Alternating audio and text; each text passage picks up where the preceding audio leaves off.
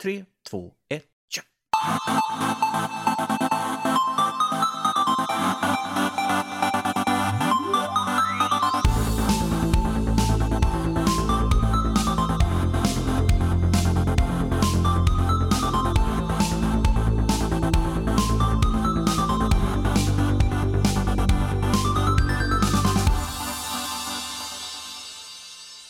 Hallå där och välkomna till Nördliv, en osensurerad, oklippt och fantastiskt nördig podcast om spel och allt möjligt.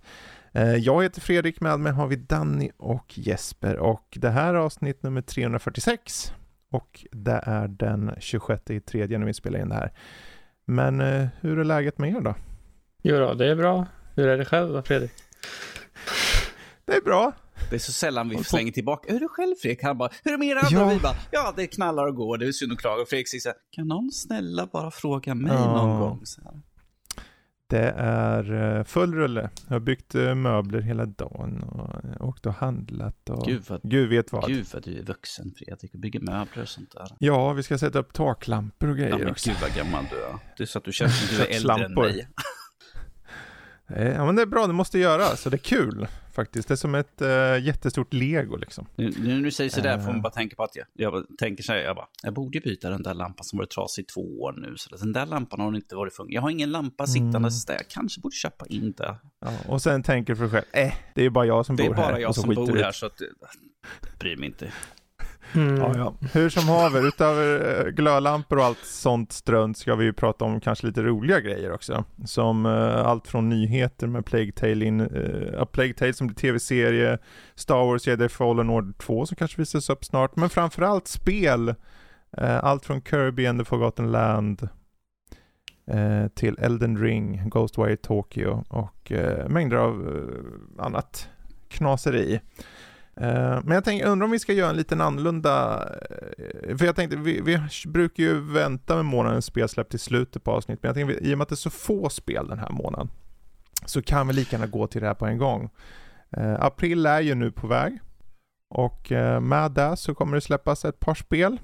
I vanliga fall brukar det vara ganska många, Mm. men den här månaden så är det bara väldigt få eh, guldkorn att plocka ur. Och jag tror, jag talar för, ja, kanske för alla här, jag vet inte. Men Lego Star Wars The Skywalker Saga som släpps den 5 april och då för egentligen alla plattformar eh, är väl en av de spel som eh, jag tror alla ser fram emot, eller väldigt många i alla fall. Lego, vem fan bryr sig om Lego, Fredrik? Snälla nån, Ja. jösses. Har aldrig i hela mitt liv hört så dumma saker komma ur din mun. Ja, det går ju Nej, inte. det går ju inte. Och det, och det är ju inte ens, man bygger ju knappt i dem. Så eh, får de egentligen kallas Lego då? Va? Ja. Mm. Nja. Ja, oavsett. Ja, det, det ser ut att bli intressant av den enkla anledningen att de verkar faktiskt göra en ny tagning på det med, med tredjepersons uh, upplägg och liknande. Eh, och allting som har visats hittills ser ut att vara väldigt lovande, tycker jag. Mhm. Eh, vi får se om jag har köpt grisen i säcken, för jag har ju förhandsbokaren där. Eh, det är en av väldigt få spel som jag har och det är ingen superutgåva eller något sånt, men uh, en liten rolig som man kan få spela sen. Jag kom på en grej som släpps som inte egentligen är ett nytt spel egentligen, men det är eh, att Final Fantasy 14 ska få eh, sin första story-uppdatering sedan Endwalker i april också. Okej. Eh, en You Found Adventure heter den och den ska ta, eh, ja, typ plats några månader efter då Endwalker Story avslutades, Mm. eh, har jag hört. Eh, de ska visa något nytt om den nu på den första april. eh, tror jag. De ska visa vad det Okej. är egentligen mer i detalj. Men det kommer i Ja. alla fall vara en fortsättning på det. eh, och lite sånt. Så det är ju Ja. en grej som kommer då också. Ja men bra tips där, för då om ni är någon uh, Final Fantasy MMO-are så håll utkik. Men jag har en känsla av att de som är där, de som är inne i svängen, de vet säkert om det. Men det, för er andra så kanske är nyfikna du så. kommer märka av det, för Lotta kommer vara mindre responsiv till allt du gör Ja. runt omkring i huset. Så här, det är bara Lotta, Lotta. Precis. Hon sitter och spelar för fullt. Så. Har den ens klarat Eh, Endwalker? Nej, hon har ju inte ni kört den. Uh, Nej. förrän när det släpptes då. Eh, men eh, om vi hoppar vidare då så har vi i slutet av månaden, 29 april, så släpps Nintendo Switch Sports som är en uppföljare egentligen till det här Wii Sports. Eh, och du kör med joyconsen och du står där med kompisar och allt vad det är, eller själv och svingar. Den hade ju fäktning med, bland annat. Ja. Eller någon form av liknande fäktning. Så jag tänker det, vi börjar närma oss sommaren och det kan ju vara kul att börja röra sig lite så här extra mycket. Så det kanske är ett tips. Eh, Ja, det ska ju vara något, det är lite intressant typ tekni, ur teknisk aspekt med det här spelet. Det är att de skulle använda någon slags uppskalningsteknik som, är, som inte använt förut i något Switch-spel. okej. Eh, som ska göra att det ser mer crisp ut, eller man ska säga. Mm, Eh, mm.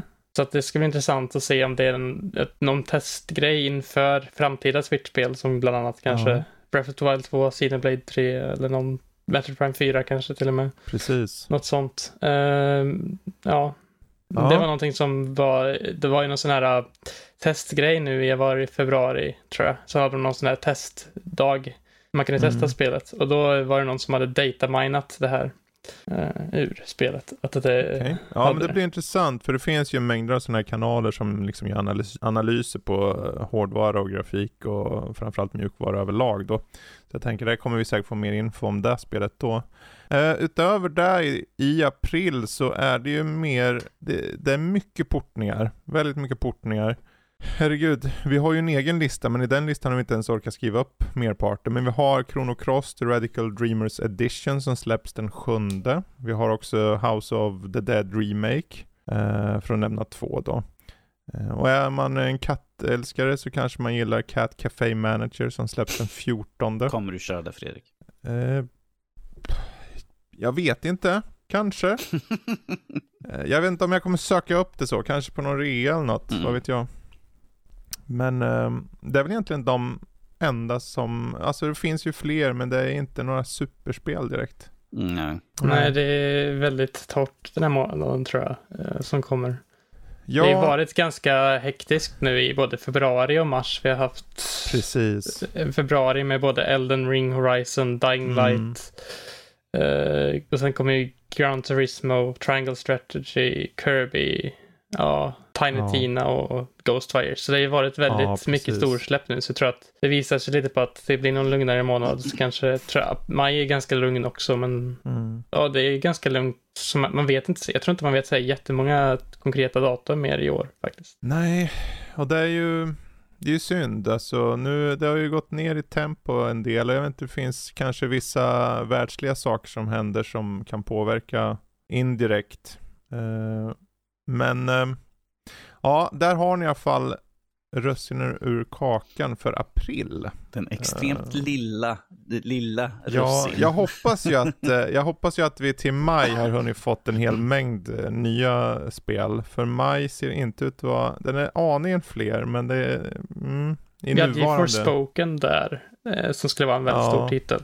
Men det är ju uppskjutet till oktober, så att eh, Exakt. det är Exakt. mycket sånt. Och Advance Wars skulle ju vara nu i april, Ja, faktiskt, från början. Eh, men på grund av världs, världsliga skäl så har ju det Mm. blivit uppskjutet eh, till en obestämd, obestämd tid. tid, precis.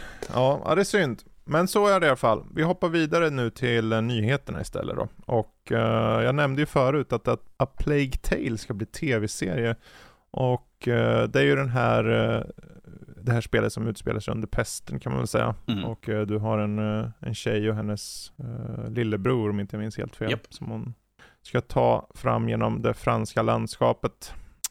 Mm. Som tv-serie, ja, Ja, Alltså sure, det kan väl funka. Eh, Det- och det är en fransk, mm. eh, jag vet inte om det är en fransk tv-kanal som ska ta fram det här, men ja.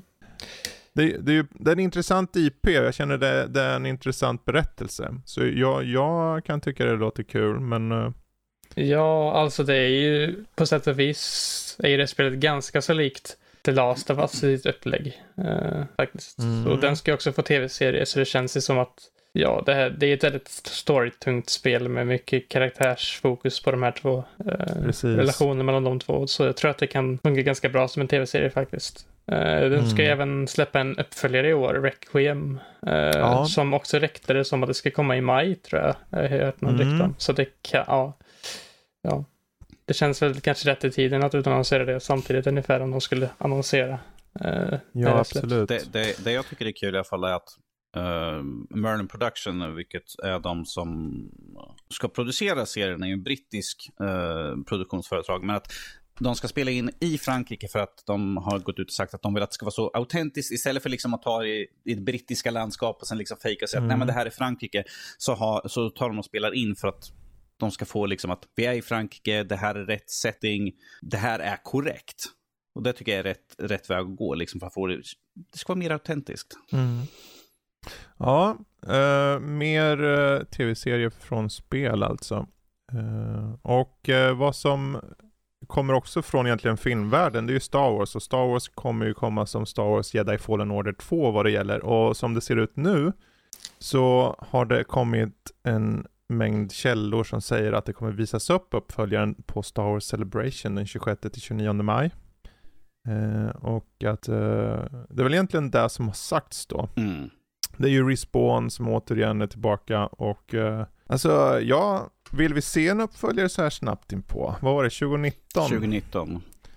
Ja, det är ju, det ligger ju rätt i tiden.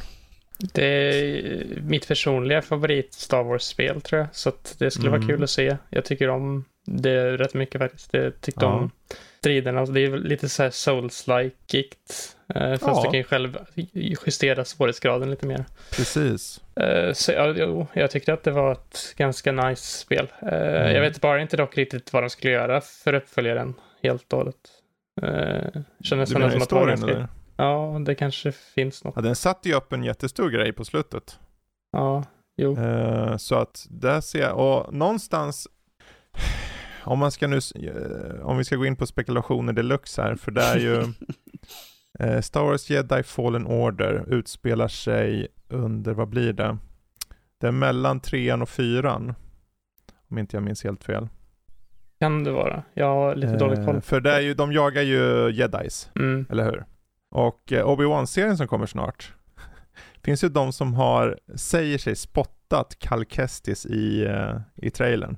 Just det, det Eh, och om. det nu är så, det, det, jag vet inte, där, där får man ta 17 skottkärror med salt på. Men jag tänker att ett år när vi har väldigt tydliga eh, serier och Star Wars då som kommer. ehm, för eh, Obi-Wan släpps i maj. Ja, alltså, Och tänk om... Om, ja. om de då eh, utannonserar att den här kommer och den kommer inte så långt senare, kanske till hösten eller någonting. För det är ändå tre, en, eh, en utvecklingsperiod på tre år är ju inte fy skam. Det är nästan standard. Så det finns en väldigt, om det nu faktiskt allt det här stämmer, så finns det, tycker jag, en stor chans att det släpps i höst. Mm. Höst och Jag vinter. menar, den här Star Wars Celebration var mellan 26 och 29 maj. Obi-Wan Mm. släpps det 25. Ja, Så dagen, Ja, innan, jo, dagen alltså. innan så skulle det vara väldigt passande då ja. Ja, alltså bara... Ja, by the way, vi är klara med den här serien nu. Och ni kanske märkte att det fanns massa referenser till Fallen Order här. Ja, det kommer uppföljare. Mm. Ja, första avsnittet släpps då Mm. alltså. Ja. Ehm, ja, alltså jag tyckte jättemycket om Star Wars Jedi Fallen Order just på grund av att eh, de, de gjorde saker med berättelsen där. Att de eh, faktiskt tog egna karaktärer och gjorde någonting. Eh, så det, jag tror det, det är oundvikligt att se en uppföljare. Det bara får vi utannonserandet på Star Wars Celebration. Vi åt, det återstår att se. Mm. Men eh, hoppa vidare då. Apropå just utannonseringar så har vi då att CD Projekt Red nu har bekräftat att ett nytt Witcher-spel är i utveckling. Och eh, inte bara det, att den kommer användas av Unreal Engine 5.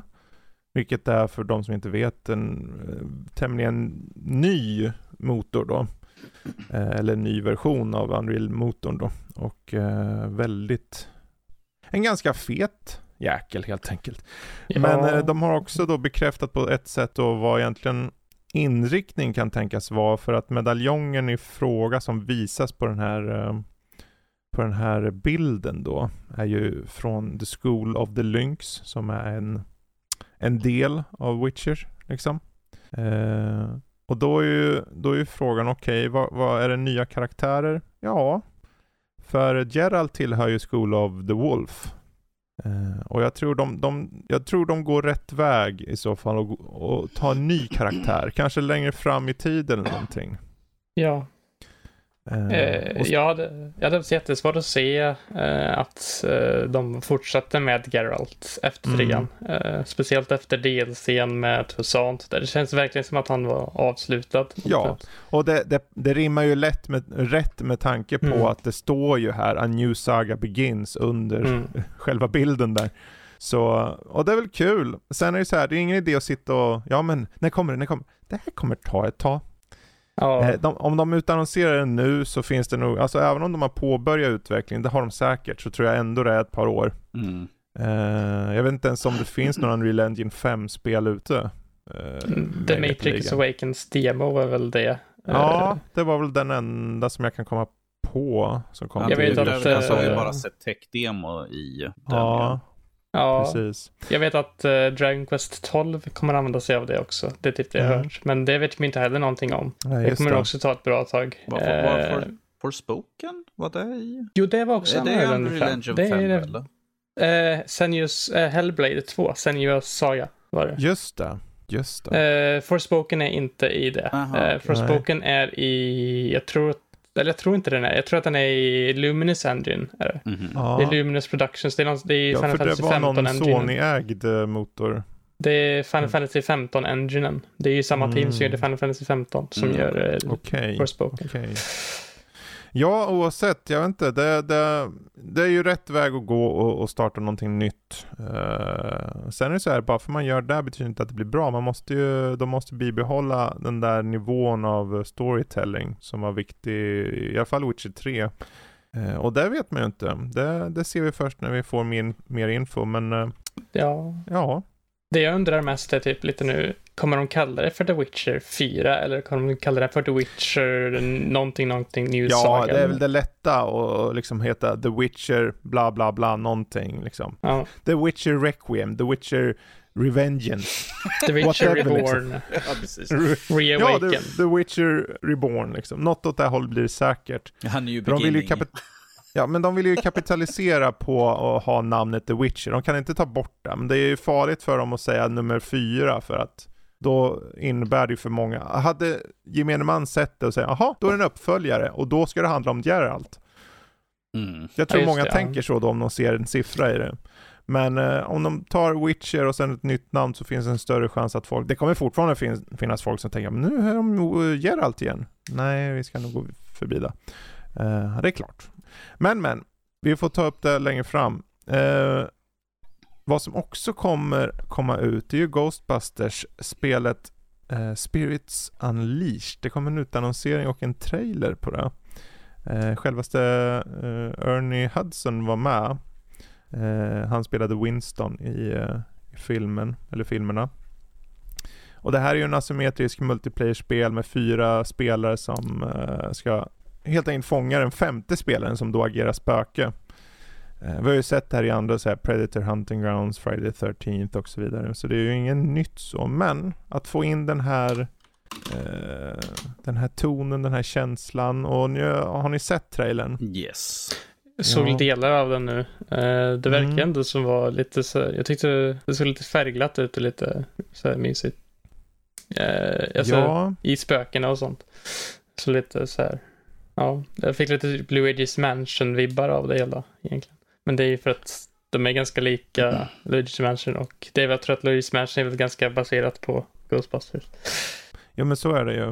Eh, och det är ju Ilphonic som utvecklar, de gjorde ju fredagen den 13 och likaså Predator som vi nämnde där. Eh, så de har ju, jag tyckte ju väldigt mycket om Predator Hunting Grounds faktiskt. Mm. Eh, Det var ett väldigt bra spel för sin genre. Eh, Fan det är två år sedan redan. Helvete Danny. Gud vad du blir gammal. Ja, usch Eh, ja. Ja, nej men jag tycker det ser, det ser lovande ut och de verkar ha fångat känslan där tycker jag. Man springer runt med PKE-mätaren och de har de här protonkanonerna och allt vad det är för någonting och fånga f- saker och ting i sina spökfällor. Så det kanske Mm. kan bli något. Jag vet inte, det är ju inte min typ av spel sett till den här asymmetriska multiplayern. Det är väl inte min grej riktigt. Men så jag tänker, jaha, undrar om den hittar sin publik. Det är väl det. För det är ju lite nischat med Ghostbusters. Och det är ju också det här, det måste ju vara genuint kul då. Men eh, det ser ju kul ut tycker jag. Så vi får se. Skulle Ja. du vara ett spöke Danny då? Ja, varför Är du Nördlivs egna slime? Mat. Nam, nam, nam, nam, nam. Nördlivs egna slime. Ja. Jag vet inte om jag ska bli förolämpad eller liksom tacksam. Liksom, Jag "Tack vet så mycket." inte heller faktiskt. Jag tyckte han var mysig. Han är populär Slime. om vi säger så i Ja. alla fall. Ja, så men du han, ser, du jag är kan inte spela honom i så fall. Nej. Okej då. Eh, För vi ska ha ett näsvist Ja. spöke istället i så fall. ett näsvist. Mhm. Ja. Den, den går runt och snyter sig hela tiden. Någonting. Japp. Bara rinner ur näsan konstant. Måste, måste, Ektoplasma måste ur jag näsan. plasma med näsan. någonstans för du kan sälja det också just. Ektoplasma ur näsan. Ja. Oh. Ah, vi ska ta och snyta oss förbi det här. Så... Wow. Eh, nu ska vi se, för eh, Ubisoft eh, har nämligen haft, eh, de meddelar i en rapport att de kommer ha en massiv visning. Mm. Det står ingenting om när den är. Men det står egentligen bara att det kommer ske. Det kommer, eh, vi vet att EA inte kommer hålla någon presskonferens dessutom. Och då är frågan, kommer Ubisoft hålla en? Eh, alltså på E3 då. Eh, det, jag hoppas det. Men eh, så som det i alla fall sägs här, det hävdas från en eh, branschkännare som heter Tom Henderson att eh, runt 20 spel står på startlinjen. Och flera av de här är redan utannonserade. Så det kan ju vara då The Settlers och det kan vara kanske mm, eh, Prince of Persia, remaken eller något sånt. Eh, men eh, vad, vad, vad hoppas ni se och eh, visas upp och framförallt när tror ni det här kommer att ske? Jag hoppas snarast, typ april, maj. För att eh, just nu, eftersom vi vet att det ska komma en Assassin's Creed spin-off i höst, är ju det som är sagt. Och vi är nu ett halvår ifrån, så är det väl dags att komma med någon information ganska snart. Vi kan inte vänta till Mm. E3, för då känns det liksom att då det blir lite dålig marknadsföring för det här spelet. Plus att vi har ju Beyond Good and Evil 2, har vi inte hört ett jota ifrån. Vi har precis börjat hört lite grann för Skull and Bones igen, att det, att det är på G och det Ja, just det, enbart ja. är multiplayer nu. Eh, sen Mm. har vi ju Prince of Persia-remaken som kom och försvann på grund av beklagningar på att spelet såg så horribelt ut. Kan vara kul att få lite mer uppdateringar där. Eh, Mm. Och sen bara lite allmänt spel som är redan utan så här, datum, datum, datum. Vi behöver lite datum. Och sen det står i den här också om att eventuellt Immortal Phoenix Rising uppföljare skulle ju vara intressant. Jag tyckte väldigt mycket om första spelet. Ja, det var ju bara en Jo, spekulation. jag vet, men det skulle vara intressant. Men, som, eh, det var ju väldigt, en, en ny IP där som vi kunde Ja. leka runt med. Så en uppföljare på det skulle inte vara helt fel. Om vi börjar med att kolla, okej, vad vet vi? Vi vet att de arbetar på Avatar Frontiers och Pandora som sägs ska släppas i höst. Mm. Mario Ehm, Rabbids Sparks Ma- of Hope. Precis, Mario Eh. Rabbids Sparks of Hope som också ska släppas. Ehm, så då är ju frågan, okej, vi vet ett par stycken. Ja. Vad, vad är liksom long shot? Vi har, det har ju viskats om att det ska komma en spin-off på Assassin's Creed eh, för en annan karaktär som var med. Om det skulle utspela sig på, jag kommer inte ihåg vad det sades, så, ungefär samtidigt kanske. Yes. Eh, som, Som Valhalla. Valhalla. Yes. Så 800-talet där. Ehm, men i en annan setting då. Ja. Eh, och det var egentligen en, tänkt som en slags s- ja, DLC, men att det blev så stort så att de verkar göra en, en hel, ett nytt spel. Inför ett nytt spel kanske till nästa år. Gjorde de inte Ehm. typ en, väldigt nyligen, en eh, typ så här, typ ny, alltså ny version av Assassin's Creed är typ Dawn of Ragnarok eller något sånt där som hade Mm. massa ny mytologi-content till Valhalla. Typ. Ja, det är ju, det är ju en Det expansion. är en expansion. Det är en expansion. Eh, Den, Ja. är typ, eh, den skulle ju vara nästan lika stor, som ett van, eh, lika stor kartmässigt som ett vanligt spel och kostar runt 400 kronor någonting. Ja. Ja, jag har sett den i någon butik tror jag eller någonting. Det, jag trodde det Det, var ja, nytt. de, de har Ja. släppt en uh, Dawn of Ragnarok edition. Men det är ju bara spelet Mm. plus DLCn då ju. Ja, Precis. Alltså jag tror att, det, det, i och med att vi fick bekräftat att det fortfarande lever Skull and Bones så tror jag faktiskt finns stor chans att det eh, kommer visas upp. Eh, och likaså Prince of Persia Sense of Time, de behöver visa att det lever i alla fall. Uh, Beyond Good and Evil 2 dock. Ja, Eh, Jag är lite, alltså det var jättelänge sedan jag hörde ens, jag har typ glömt av att den ens fanns ärligt talat. för problemet de har där är att Michel Ancel slutar ju. Uh, Han uh, Rayman-skaparen som var delaktig i det där. Mm. Synd. Uh, eller slutade och slutade. Han fick ju gå på grund av vissa anledningar. och med rätta vad jag har hört. oavsett vad jag hoppas, om vi ska ta spekulera, spekulera multum här nu. Jag hoppas ju, jag vill gärna se att de utannonserar Division 3. Mm. Uh, för Division-serien, det är märkligt så här, för första gången jag körde Division, första Division var det så här, oh, gud det här är så bland och tråkigt tyckte jag. Men sen körde jag och bara, ah, det är okej, okay, det var kanske lite så här, det kanske var lite intressant. Uh, jag menar virus i, i pengarna. och sen så i tvåan så bara, okej, okay, alltså det här är ju bara genuint välgjort. Ja, det är ju inte för alla, men det är ju, alla spel är ju inte för alla. Elden Ring, uh, Kirby, whatever liksom. Allt är inte för alla. Så en uppföljare på det på ett spel som släpptes 2019. 2019 kom Division 2. Mm. Känns som att, ja men det kanske börjar bli dags då. Sen är ju inte det en spelserie som man liksom uh, skiter ut på en halvtimme så direkt. Uh, särskilt med tanke på att det är Massive som, som låg bakom den och det är ju också de som gör Avatar. Sen vet inte jag om de är så pass stora att de kan dela upp sig och kanske arbeta simultant på ett annat. Det har jag ingen aning om. Eller om bara Ubisoft. Studio. Ja, det är, det är, en svensk studio. Eh, de ligger väl i Malmö tror jag. Men eh, jag tänker om inte annat så om Ubisoft äger IP så kan ju de lika gärna sätta det på någon annan. Mm. Om det är ja. så det funkar, det vill säga. Jag menar, något som också skulle vara kul att se är ju ett nytt Splinter Cell. Mm. Att, det vore kul om det fanns ett. Jag är inte så intresserad personligen mm. av det. Jag, men, jag skulle äh... väldigt gärna vilja se ett, ett nytt. För jag tror det senaste var, var det 2013? Blacklist. Ja. Det, eh, visst, de, de, hade ju med honom i något mobilspel, men eh, ja, det räknas, det räknas ju inte. Ju inte. Så att, men det, det ska, eh, vi räknar ju bara fulla mm. spel i serien. Så Blacklist tror jag senast var 2013. Mm. Det är väl stealth-spel väl, om man bara stealth ja, ja, precis. Då är jag inte så intresserad av det tror jag. ja, det var ju det ursprungligen. Sen vart det ju lite så här, det var så urvattnat serien. Uh, känner jag. Den vart sämre och sämre. Blacklist är faktiskt en av jag körde och den tyckte jag var väldigt bärs sådär. Och jag tror det också var på grund av att det fick ganska var, undrar om det inte var den som hade så mycket halabaloo för att uh, Michael Ironside inte var med i den. Det var ju någon som fick ett ramaskri. Men var inte han, det var någon yngre person. Mm. Men uh, överlag så, det vore väl kul. Jag menar, vi behöver få den här bredden och det finns ju många som älskar stealth så det vore väl jättebra om det kom ett nytt uh, Splinter Cell faktiskt. Och de har ju mycket riktigt teasat om det under lång tid mm -hmm. känns det som. Så why not? Finns det något mer ni känner? Det här vore kul. Um... Uh, nytt Rayman. Det var länge sedan också. Ja, precis. Men uh, när du sa det där med att han fick avgå den här Raymond-skåparen kanske. Ja, Michel Ancel ja. Uh, jag, kanske... vet, jag, vet, ju inte om han äger IP på något sätt liksom. Men, eller om han har någon bestämmande roll. Men jag hade gärna se, för både Rayman Legends och Raymans Origins är ju båda jättebra spel. Ja, alltså Legends släpptes, spel. Ja, släpptes väl typ 2014 eller 2013. Mm. Typ till, jag tror det var Wii U, det var väl typ, det, det skulle bara släppas till Wii U men det släpptes på allt till slut. Men det var, ja, det var länge okay. sedan i alla fall.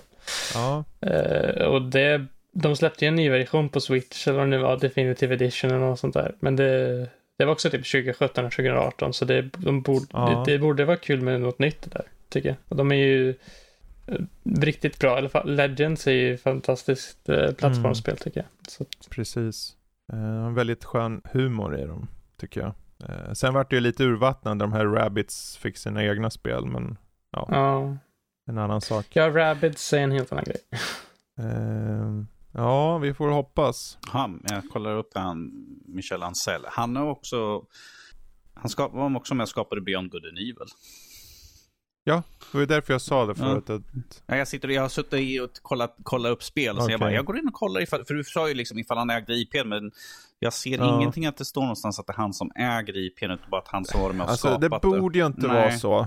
Eh, det är väl bara om det finns någon form av så här om folk kopplar det till honom rent mentalt mm. och att Ubisoft kanske vill skippa. Men eh, jag tänker att Rayman-serien, det borde passa för det är alltså alla de här oavsett om det är Ancel eller vilken annan person som är kopplad till vissa spel så är det ju Ubisoft som äger licenserna. Mm. Så att uh, kör i vind säger jag. Men uh, finns det något, innan vi avslutar där, finns det något ytterligare som ni känner Ubisoft skulle vara kul om de visade upp? Självklart vill vi alla se ett nytt IP. Men uh, vi har ju sett väldigt många pluppar på kartan-spel redan, så jag vet inte om vi behöver fler. Ja, någonting som inte riktigt kanske någonting helt, något nytänkande helt enkelt. Det be mm. behöver inte vara något specifikt, men typ kanske någonting som, wow, det här, det är något nytt koncept jag inte sett förut. Något sånt där vore kul att se. Mm. Ja, precis. De har ju en del eh, små, mindre spel. Så här. Eh, de har ju släppt en del eh, indiespel kan man säga. Som, mm. som kommer rakt ut i sin tjänst där. Um, det här första världskrigsspelet som är ett gäng år gammalt. Men uh, jag kommer inte ihåg vad det heter. Valiant Hearts tror jag det heter. Ja, vad hände, vad hände, vad, vad hände med det? För de hade ju en studio som bara skulle utveckla den typen av spel. Men att det var typ det och sen ett till spel som släpptes som jag vet om. Från den mm. Child of Light? Nej, inte Child of Light. Uh, nej, de, de, skulle ha sen små, mindre spel, inte Child of Light tror jag inte var det. Jag tror jag bara vet om två spel som släpptes från den sektionen av Ubisoft.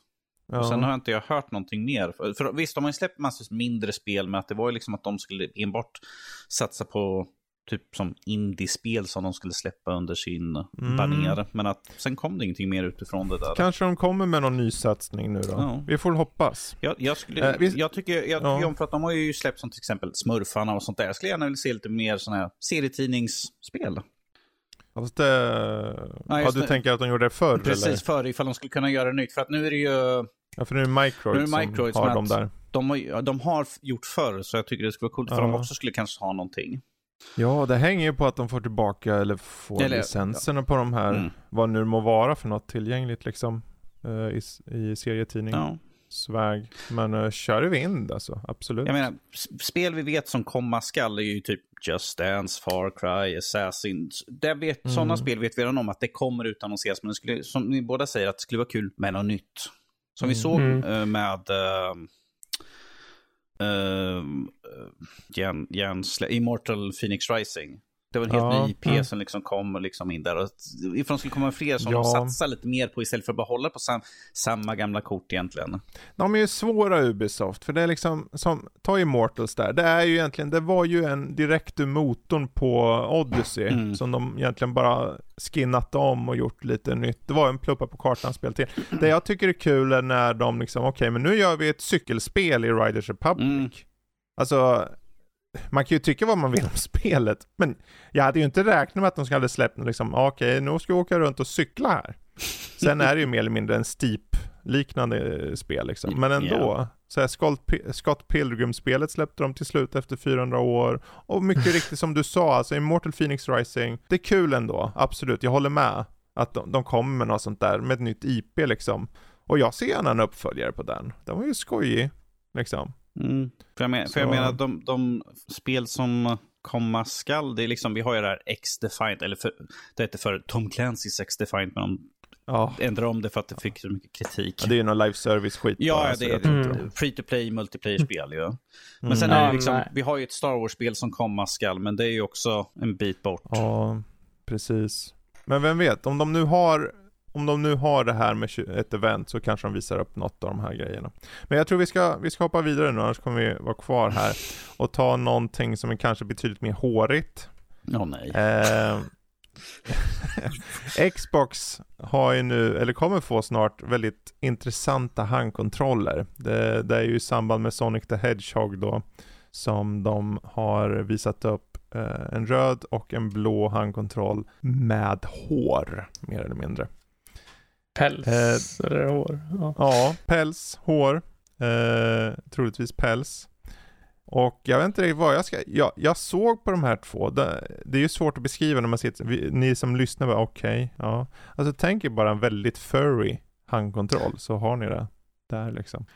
Um, lång, lite halvlångt knallblått eller knallrött hår och sen i själva konsolen kommer väl släppas också i någon slags Sonic the Hedgehog version då. Alltså det här får man bara tänka uh, på Gustav-filmen, när den kom, så släpptes det så hade okay. det ett fodral som var hårigt. Aha, Det är samma sak, okej. jag har en King Kong-utgåva som är liksom som eh, en liten sträv päls, alltså om, omslaget på den som, som, som gorillapäls. Så Ja. Ja, det, jag skulle nog tro att det här är typ mer tänkt som en collectors item egentligen. Alltså, det är en Series Ja, S där- där också. det är kommer- ingen X. Där kommer ju dock, dock som, som vi har här, att det kommer vara en limited time only som tillgången kommer finnas på Mm. de här ju. Den är ju med i utlottning också. Mm. Så det är ju... Men det, är mest, det var en kul grej. Jag tyckte jag såg den här bara, ja, men det var riktigt håriga kontroller liksom. Det här är ju lite så här, det här är ju någon, någon vill ju ha de här på hyllan liksom. En ser ut så här som Sonic och en ser ut som Knuckles i färg. eh, och ja, alltså den mängden svett. Mm. Det, du kommer kunna liksom gröpa ur. Alltså, det känns som liksom, en gång i halvåret får man liksom plocka isär handkontrollen, ta av fronten, lägga den som i någon påse och stoppa in i tvättmaskin. Så det känns Mm. väldigt Ja. udda.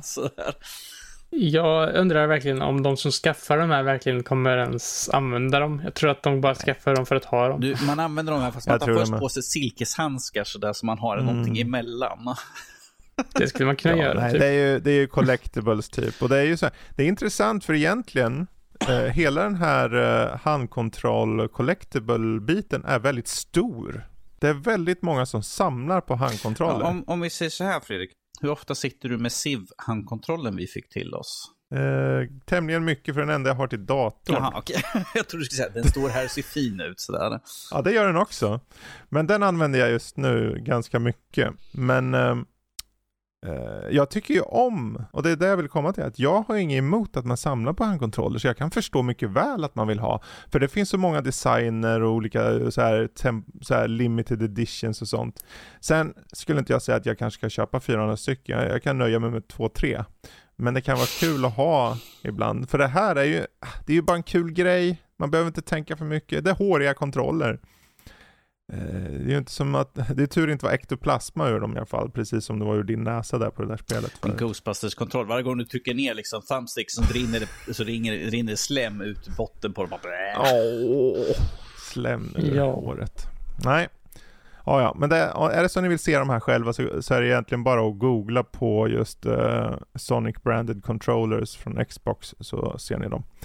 Um, åh, nu ska vi bli lite nördiga här tänkte jag. Eller jag kommer att sitta och bubbla här tillbaka lite. nu. nu. Nu blir det åka av när farbror Olsson ska berätta för oss om AMDs lite nyheter här nu. De, AMD meddelade ju nyligen om sin uppskalningsteknik. Eh, och den heter ju Fidelity FX Super Resolution eller FSR. Den har funnits ute ett tag. Och till skillnad från DLSS så är ju den här lite mer, den har varit återhållsam i just vad den kan göra. Eh, den är mer lite av en uppskalning bara, en, en vanlig uppskalning. Mm. Nu i 2.0 så har de ju fixat och donat både det ena och det andra. Jag tänker inte gå in på det tekniska.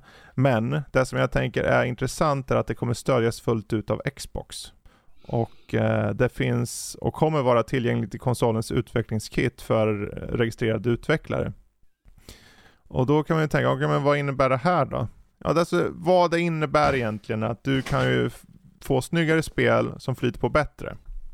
Om vi ska försöka dra ner det till en förenklad eh, mening där. Du Ehm, menar förklara, vi- förklara för norsken så han förstår. Förklara för norsken. eh, och det är, ju- t- jag menar ta Forspoken som kommer släppas senare i år. Det, det är redan implementerat i det här spelet. Mm. Mm. Eh, och jag menar då kan du få, för det är ju många som har 4K-skärmar eller monitorer eller tv-apparater och allt det här. Och då om du faktiskt kan få att det mer eller mindre känns native, att det är som riktig 4K fast det egentligen är uppskalat. Så då får du det krispigt och fint. Sen hur väl det funkar i, eh, i verkligheten när det faktiskt har släppts, det får vi ju se då. Men eh, jag, jag tycker det är ändå kul att se att det kommer till konsoler, för det innebär bara att du kommer kunna köra fetare spel på dina konsoler. Uh, än vad du kan idag. Det, det, Du kommer få mer eh, kräm ur dem. Precis, liksom. precis, du kan få mer kräv, kräm ur spelen utan att liksom överbelasta systemet. Att de försöker Mm. i native köra i 4K. För vi vet att ju mer större skala och sånt du har, desto mer krävande blir för den att beräkna hela tiden. Precis. Och ifall ni Ja. kan få det här istället så betyder det att du kan få ett mer följsamt spel som ser bättre ut. Men det, det får inte den att låta så här, "Ja, jag orkar inte. Skjut Ja. mig. Och det går ju åt båda hållen för det, säger- du kan ju få högre upplösning Mm. och du kan få det att flyta på bättre. Men du kan också sätta i vanlig lägre upplösning och kanske då till och med välja upp till 120 Mm. FPS i spel där det kanske inte gick. Sen måste ju det här implementeras i spel, men jag tror som AMD har haft det med FSR så har det varit tämligen lätt att implementera. Nu ska det vara lite skillnad med den här nya versionen tydligen, så den behöver lite mer finlir. Men, eh, och den kommer uppenbarligen vara med i Deathloop som de visades upp då från AMD.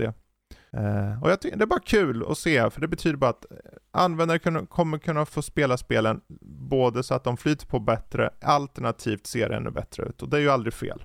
Mm. Så är det ju. Man ska jag måste med skaffa mig 4K-TV för att kunna se hur bra det ser ut. Ja. Eller så har du kvar din eh, full HD och kör den i typ 240 och sen så får du screen tearings deluxe på den när han inte hinner med i och med att det är 60 Hz på den. Yes. Ja, jo, jo, Det jo, var- jo tack.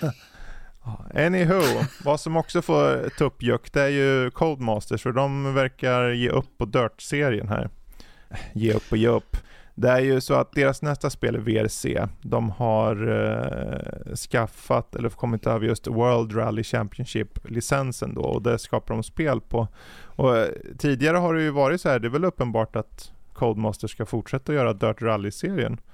Men eh, saker och ting har förändrats på sistone, bland annat bara att de döpte om sitt Dirt Twitter-konto till eh, EA Sports Rally. Och att eh, de börjar ta bort list, listningar på just Dirt Rally överhuvudtaget så. Eh, så verkar det som att eh, vi kanske börjar se en era ta slut här. För Dirt-serien, om ni inte känner till det, är ju egentligen urs eh, ursprungligen från Colin McRae Rally, en spelserie som kom i slutet på 90-talet. Och sen har de hållit i och bytt namn när Colin McRae var med i en helik en, eh, någon helikopterolycka eller någonting. Han dog i alla fall på något vänster, kanske en olycka överhuvudtaget, bara en vanlig. Och sen så döpte de om den till Dirt, eh, serien då. Och sen så har den delats ut i två serier, Dirt Rally och, och så. Så vi får se. Jag vet inte, jag tycker det är bara tråkigt att ta bort namnet. Det är ju så... Men å andra sidan, jag har inte någon jättestake hit heller. Så länge de gör bilspel så vet jag att det kommer vara bra. Mm. Ja, Tänk på att säga att du har, Typ du har rätt en helikopterolycka. det var Det det. var en helikopter. Eh, jag, jag tycker det är tråkigt ifall vi tar bort eh, Dirt, namnet och ska liksom Ja. eh, Mm. EA sig in och pilla liksom. För att vi vet ju som sagt, Fifa kommer inte heta Fifa längre när, de, när det släpps hos eh, EA. Mm. Och jag funderar ifall det är samma sak här. De ska döpa om så att det är någonting EA Motor World Rally Championship eller något sånt där. Ja. Bara för att de ska få in, liksom få bort de andra, liksom det ska vara, det är ett EA-spel. Du måste, tänk EA, tänk EA liksom. Precis. EA sen Sports. kanske, ja, sen kanske i Fifas fall var det för att Fifa vill ha en miljard. Precis, det är, Men det är ju... eh, här finns det ju ingen som äger Dirt-namnet förutom de själva då. Precis, jag, Men, jag, eh, jag, jag tänker Dirt, som sagt, från Colin, Mm. vi, du och jag båda har kört alla de här spelen genom, liksom, genom åren som gått. Det är liksom synonymt Mm. med liksom Codemasters. Och varför då ta bort, liksom, för det är det de är kända för, liksom, äh, vi tar bort det. Visst, de har fått licens till, VRC, men att det Mm. finns andra som redan har VRC. eh, så jag, jag, Ja. jag, tänker, jag tänker jag Codemaster, då tänker jag Colin och jag tänker Dirt. Ja, precis. Så det associationen tycker jag, liksom, tar du bort den, folk associerar liksom Codemaster Ja, med precis. viss typ av spel, viss typ av Ja. serie. Exakt, jag håller med helt. Det, det är ju lite märkligt så här, för de har ju gett upp då på vad som sägs då vara Dirt Rally 3. Mm. Eh, och då sägs det då att Codemasters nu är enbart fokuserad på VRC, F1 och Grid-serien. Vilket är tråkigt, Ja, för att eh, man känner ju, precis som du säger, det är ju Dirt-serien man känner till. Men å andra sidan, det finns ju ingen som säger att de inte kommer gå tillbaka till det efter några, några spel sådär. Eh, För ibland är det så här också, för de har släppt så många Dirt-spel så det är lite urholkat för mig. Eh, Det är ju bra spel, men det är ju kanske behöver andrum, vad vet jag. Men om de påbörjar VRC istället så kommer det egentligen ta över då, för det är ju samma, kon- det är ju, det är ju uppenbarligen rallyspel i alla fall då. Ja, vi får se. Eh, Jag hoppas ju att det fortsätter på någon vänster med, med Dirt i namnet. kanske bara blir Lite som, som, som vara. sa det. Kanske blir ett uppehåll där. Och sen kanske vi får ett spel om några år. Ja. Ja, exakt. När de har liksom Eh, fläskat ut massvis med VRC-spel. precis. Nu ska vi se, vi har, det är ju mycket som har hänt den här veckan, eller senaste tiden. Vi har ju missat säkert några nyheter. Så vi har tagit upp till exempel, jag vet inte om den här kom förra veckan eller när det var, men just att eh, Nintendo Switch har äntligen fört in mappsystem. I alla fall sa alla äntligen. För du kan göra upp till 100 grupper med max 200 titlar per grupp. Men inte på första sidan du kommer till. Utan där när du går in på de här spelkatalogerna längst till, till höger. Ja. Jag går ju Ja. aldrig in där. Nej, jag tror inte Jag riktigt någon kollar ju gör bara på vad jag har. Alltså, jag säger grattis Nintendo att ni kom in i 2000-talet. Det är bra. Jag har inget problem med det. Jag tycker det är bara synd att ni inte utnyttjar front-end, liksom fram, där, där man ser först. Ja, Eh, alltså. för Ska jag behöva alltså gå längst åt höger, gå in i den där All Software och sen trycka på L-button för att komma åt Groups och sen i Groups, då ser jag okej nu har jag en grupp här, så går jag in i den gruppen. Det är ju Sen är det så här, om man låter, varför Det är väl inga problem att gå så. Och det är ju bra att jag kan kategorisera och så. Men jag kommer ju bara vara på första sidan i alla fall. Eh, Jag tog i, när vi satt och diskuterade vilka ämnen vi skulle ta upp i avsnitt, så att det är exakt samma sak som vi har på Playstation 5. Eh, Att jag skulle Mm. vilja ha att du kan gruppera på första sidan. Precis som vi kunde på Playstation 4. För där kunde du liksom, på startmenyn kunde du liksom göra en För jag br- brukar alltid lägga mina spel i vilket år jag recenserar. Så jag har typ 2000, Mm. 2001, 2002. Playstation 5 har inte det än. Ja, De skulle ju komma med något sånt. de. Men att det är samma sak här. Nu, ifall de skulle ha grupp, gruppering så är det liksom på Playstation 5, du hoppar längst bort till höger och liksom går in på mina spel. Och sen kommer man ju till underkatalogen där man kan se, här är alla spel jag installerat. Ja. Sen kan du hoppa upp och ta alla spel jag äger. Men hur ofta gör jag det? Jag tittar på, vilka har jag på huvudmenyn? Ja, och det är ju så här, om, om de på riktigt vill låta användarna kategorisera upp saker och lägga i grupperingar och så, gå hela vägen då istället. Sätt det på första sidan. Jag förstår inte varför man inte gör det bara. Ja, det... Är det, är det tekniska begränsningar eller vad, vad är det för något? Jag har ingen aning. Ja, det, Jag det... skulle också vilja att man kunde pinna eh, spel som man vet inte är installerade, så att de står som oinstallerade. För jag vet inte om det går, jag tror inte det går. Nej. För jag skulle vilja ha så här, så att jag kan se redan på första sidan, okej jag har mapp, mapp, mapp och så kanske jag har en mapp med uninstalled eller någonting. Redan där, så jag kan, okej, och så trycker jag för att ta ner. För det är ju så här quality of life-grejer egentligen. Ju, ju bättre ditt interface är, eller gränssnitt, desto lättare för mig att gå in och faktiskt känna att jag snabbt kommer åt vad jag vill. Eh, och då känns det, nu är ju, och det är, alltså Nintendos interface är väldigt rakt på sak i alla fall. Det kan vi i alla fall säga. Men det kunde åtminstone vara lite mer anpassningsbart tycker jag. Är, är, Ja. är, är det nu jag ska skjuta upp mina icke-existerande glasögon och säga att Xbox har ju faktiskt, du kan dela in direkt på första sidan. Mm. ja. Och det är jättebra. Och det, du behöver ju sådär, eh, eller behöver, det, det, det är bra att ha tycker jag. Jag tycker, För då, jag tycker det är skönt, de som då kan, jag- då kan inte, jag se liksom alla mina spel per år. ja, för jag tänker det är ju så här, det är ju inte alla som kommer behöva det såklart, Nej. så här mappsystem. Men man vill ju åtminstone ha möjligheten. Och det är en sån liten grej känns det som. Ja, alltså det känns ju som att Nintendo varenda gång de tar ett sånt steg så tar de väldigt litet steg. Om man säger Mm. så. Men det är ändå liksom, det är inte någonting. Är, de har gjort något. Absolut. Absolut. Eh. Menar, det kanske finns många som använder de där eh, hela biblioteksknappen och går in och sen Fast det är ju Ja. det där, för du startar ju spel, kan, man kan starta spelen därifrån, eller hur? Tror, ja, det är ju Ja. exakt samma sak. Det är bara att du ser mer spel. Precis. Mm. För där ser du ju alla spel du äger, och då får du ju också spelen som du som inte är installerade.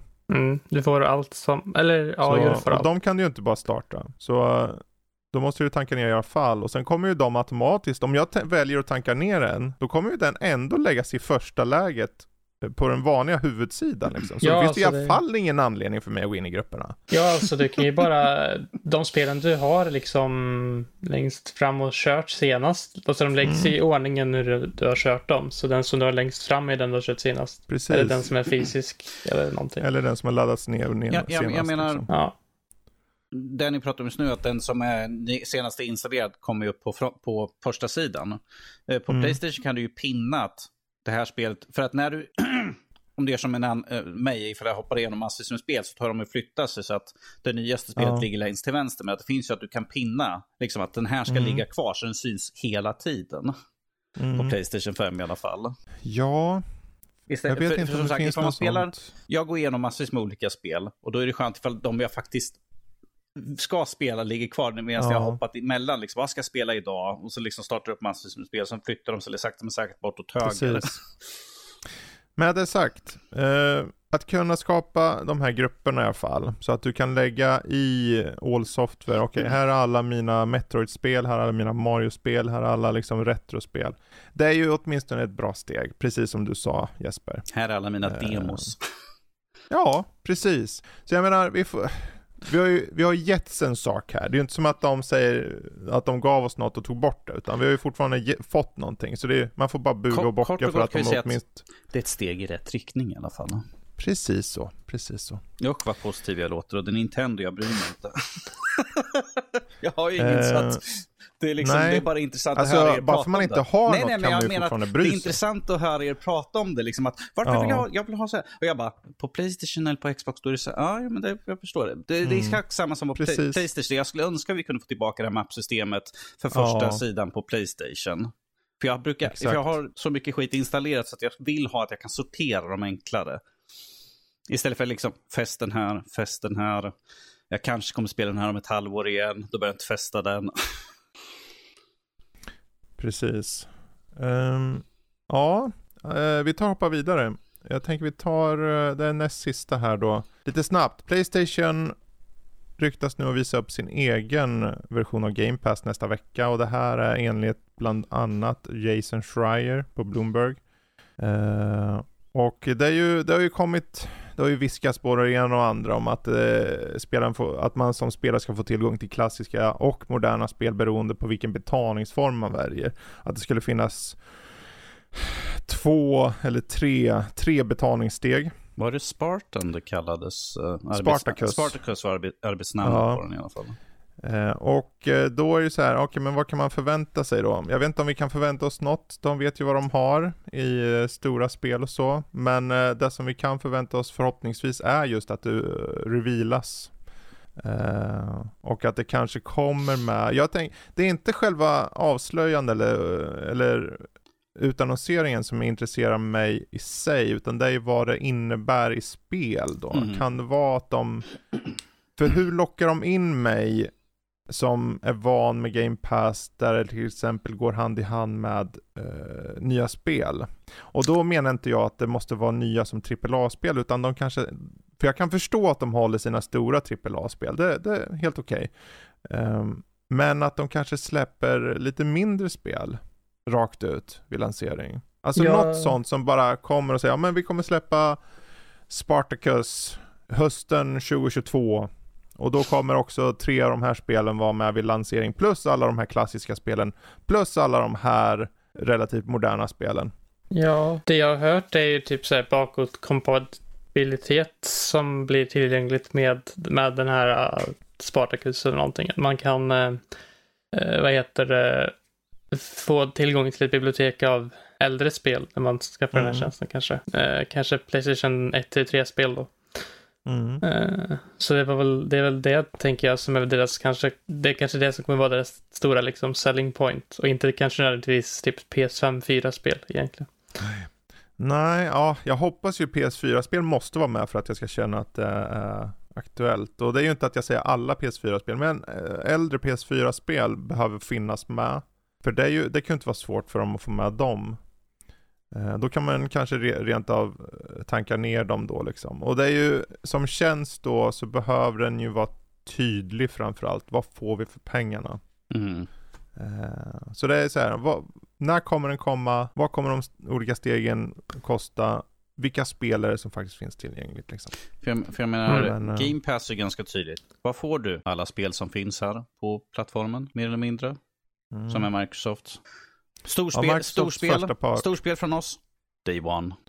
Ja, Precis. Jag menar, Playstations måste komma rikt, riktigt bra här nu. Eller riktigt bra, för att vara Playstation. Då. Mm. Jag tvivlar starkt på, som sagt, som det står här också, att vi inte ska räkna med att storspelen kommer liksom precis på Xbox. Det är inte liksom så här, ja men det släpps samtidigt som, eh, den här tjänsten släpps samtidigt som eh, nästa God of War-spel. Och God of War är på den på direkten. Nej, det kommer inte hända. Nej, vad de däremot kan göra, det är ju nu bara spekulera, mm. men om de säger vi, nu försvinner Playstation Now och nu försvinner Playstation Plus. Nu blir det en tjänst. Mm. Det pratade de väl lite om också i den här grejen jag såg nyligen. Att Playstation Now och Playstation Plus går ihop för att skapa detta. Mm. Typ. Jag tänker det är nog rätt riktning att gå. Ja. I den bästa av världar så säger de att uh, det inte behövs någon uh, att du får uh, internet oavsett om du har tjänst eller inte. Ja, det, alltså, det, om de pratar det om hade varit ju nice. Liksom. Klassiska biblioteket så hoppas jag inte att det innebär att de klassiska spelen som PS1-3 är streaming då som PS Now. Jag hoppas mm. att det är riktiga spel liksom. Ja, det känns... Man får ta ner det ja. antingen på emulator då, för PS3-spelen är lite kruxiga sådär. Mm. Um, ettan och tvåan borde inte vara något problem att driva lokalt. Um, men eh, ja, vi ska, jag vet inte, det är inte värt att spekulera mer tycker jag, utan vi, vi väntar en vecka och ser om vi nästa helg kanske faktiskt kan säga vad som har visats upp, om det nu visar sig stämma för den delen. Eh, vad som också har visats upp, det är 400 000 spel på Future Game Show. Ja, inte riktigt 400 000 spel, men det var väldigt många spel i alla fall. Det gick ju av stapeln här och du Jesper och jag och Matte satt och kollade och vi var ju så här, jag vet inte om vi hade några förväntningar alls. Men sen när de började visa datum på datum och, eh, och större spel än jag trodde faktiskt. Eh, det är ju inga kioskvälter, men det var en del. Så här, Midnight Ghost Hunt, 31 mars. Och den har varit så här jättelänge out of, uh, ingen har vetat någonting. Crime Site 14 april, Death Stranding kommer till PC 30 mars. Uh, och så var det massor om Curse to Golf och Project Warlock 2. Uh, eh, Songs of Con Conquest tyckte jag wow, ser jättebra ut. Alaskan Truck Simulator. Just det. Mm, den. Och vet du vad? Den såg lite rolig ut Jaså, okej. Okay. Ja. För vi tog och pratade just om den här typen av spel då. Bara, men nej. Och det var ju ett spel som, som jag vet Matte blev till sig lite på. Inte så mycket för att spelet i sig kanske är det största. Men det heter Justice Sucks. Just Kommer det. du ihåg det? Här? Justice det... Sucks, Tactical Vacuum Action. Och då åker du runt som någon slags uh, mordbenägen dammsugare och målet är att bara döda folk på, in, eh, på kreativa sätt. Mm, okej. Okay. Ja, jag gillade så hur typ grafiken skärde sig så jättemycket ja. med allt. Alltså det var liksom jättekartoon och jättesgulligt och sen helt plötsligt bara blod och döda kroppsdelar överallt. Ja, precis. Det såg jätteknasigt ut så. Uh, och det var lite som ett slags omvänt hitman liksom. Uh, eller kanske rakt av som ett hitman när jag tänker efter. Stealth och action och du är liksom en mördardammsugare. Och det ser ut som ett 90-talsspel nästan. Uh, mm. Till viss del, men ändå inte. Det, det, tyckte jag såg lite kul ut. och jag, jag kollar här nu på Steam, det står att lanseringsdatum är sucking soon. Oh så det är alltså snart då. De är så mm. fyndiga mm. där på egentligen. Ja, de är så. Sen kom Team 17, de visade upp typ 8, 9, 10 spel på raken. Uh, det, var, det bara flög förbi, det var Gorn, det var Ship of Fools, Sweet Transit och allt möjligt. Uh, men jag tror för mig, det fanns ju många spel, men det som stod ut för min egen del var nog det de avslutade med, som var från uh, Thunderful. Uh, och då är det ett legospel där du faktiskt själv bygger till viss del objekt, men det har en tydlig story ser det ut att vara. Det heter Bricktales.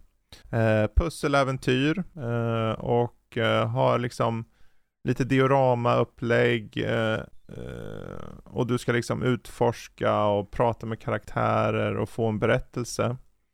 Och eh, ibland så kanske kommer till moment, okej, okay, jag ska klara av det här pusslet, då behöver jag en helikopter. Åh, oh, kolla här är en hög med saker. Eh, bricks då. Bygger ihop en helikopter så som du vill ha det. det är inte, vi snackar inte 10 000 bricks här, men du kanske har ett 20-30-tal och bygger en liten enkel. Så det såg väldigt lekfullt ut.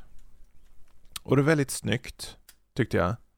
Eh, och framförallt såg det ambitiöst ut. Det var, jag vet inte, jag tyckte det såg väldigt eh, lockande ut. Ja, jag tyckte det såg riktigt nice ut faktiskt. Det, jag gillade den här typ eh, lilla, vad är det, diodrama eller så, när man Mm, diorama, ser, ja, ser det liksom så här, eh, som man går runt miniatyrer. på en sån, miniatyrer på det sättet som att, ja, det kan vara intressant.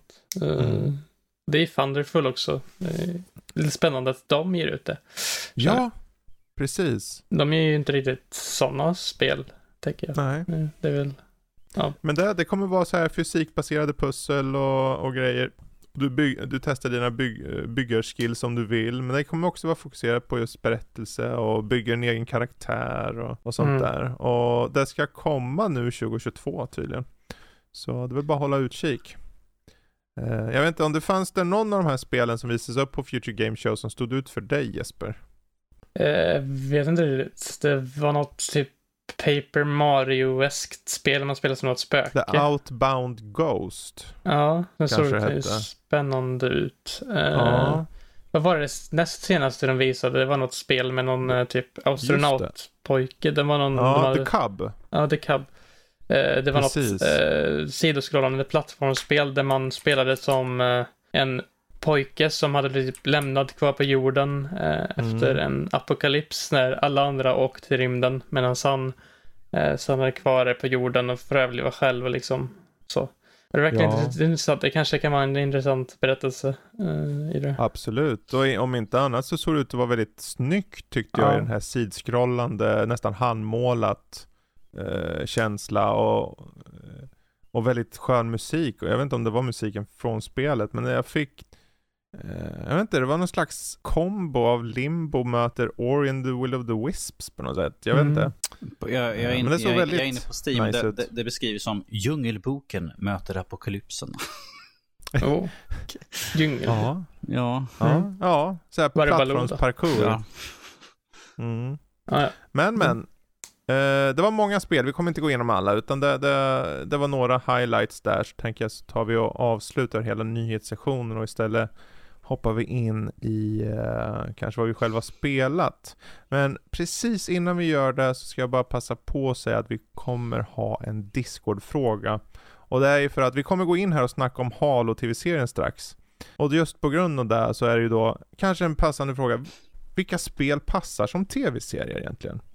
Um, och så kommer vi, vi kommer slänga ut det här som en frågeställning på Discord. Så om ni inte har kommit in på Discord eh, för Nördliv där så är det bara rakt ut på nördliv.se och så är en stor knapp där på högersidan. Står Connect, kommer ni rakt in. Eh, Förhoppningsvis så finns den där Discord-omröstningen ute då med förhoppningsvis bra alternativ. Alltså, vi ska försöka komma på några. Men eh, där har ni det i alla fall. Med det sagt, eh, jag vet inte, ska vi börja med Halo kanske på en gång då? ja, det kan vi väl göra. Eh, när vi ändå var där. Eh, det har ju kommit ett avsnitt, så de har precis börjat bara, och det är ju Paramount Plus. Ehm, ja, Danny, vad säger du? Vad är det sämsta du någonsin har sett i världshistorien? Uh, utseendemässigt, designmässigt eh, och bara det visuella på, på jag tänkte säga spelet. på, på serien ser väl bra ut. Jag är inte så förtjust i historien. Jag är inte förtjust i att, att han tar av hjälmen. Jag visste du skulle ta upp det. Du vet du för att det här är jag en liten Ja. purist på att vi, i spelen, enda gången han tar hjälmen är liksom när de panorerar Mm. ut så man inte ser hans ansikte. Och det här är samma Precis. sak som med Judge Dredd. Judge Dredd ska inte ta hjälmen, men Sylvester Stallone vill göra det i Kommer du ihåg, vi, filmen. vi pratade ju om det här för ett tag Ja, jag sedan, jag, vet. sa där då att det, det bästa de behöver göra är att ta av hjälmen. Eh, ja, det är intressant. Ja, precis. Det här kommer de göra för att jag tror de kallar den här för the silver screen någonting. Att det här är, det här är inte canon. Det Ja, har ingenting nej, med det. nej, Utan nej. det här är sina egna separata universum. Ett, par, ett parallellt universum skulle vi kunna kalla det som. Ja, Ehm, men Nu- jag, även där, jag tycker att att se någon, ett ansikte liksom till karaktären, det Mm. liksom, mm, nej, jag är inte ute, jag är ute för att se en grön mask med liksom ett guldvisir. Jag vill inte se dig. Ehm, jag tror, varför de gjorde så var bara för att få det ur vägen tror jag. ja, De behövde det för att don't like it. de, de, de, men det är ju så här, vi må ha spelat Halo, så vi vet ju att han aldrig tar av sig Mm. Men överlag, Paramount Plus kommer riktas till en publik som ingen har en aning om det. Så om de bara får det ur vägen, så det är ju som Mandalorian, att de kan ta av han hjälmen först, Mm. Och sen behöver de inte ta av den igen. Det- Men han har fått visa upp sig, för det står säkert i kontrakt någonstans. För är, han är en skådespelare, han behöver visa upp sig. Och Pablo Schreiber där, han är jävligt bra skådis. Vi får se om han håller det här. Uh, det är en annan sak. För min del, så vad de sätter upp här, det är en mystik kring det här objektet. Vi kan väl ta premissen lite, för det här är första avsnittet bara. Eh, premissen är egentligen att du har en, uh, det börjar på en planet som heter Madrigal om jag inte Mm. missminner mig. Där eh, vi har människor som bor då, en slags ökenliknande, lite så här, någon riktig håla till planet. Eh, var, var vi då egentligen ett gäng av de här ungdomarna, ett par ungdomar tas ut i en skog och då, en av dem ser någonting som visar sig vara eh, Covenant då, eh, utomjordingar. Eh, som följer efter dem till sitt läger och sen blir det värsta bara egentligen slakten där. Mm. Eh, de tar sig in, för de här är ju enormt mycket större än dem och skjuter dem liksom. Och det tyckte jag var intressant att här var det ju väldigt rått.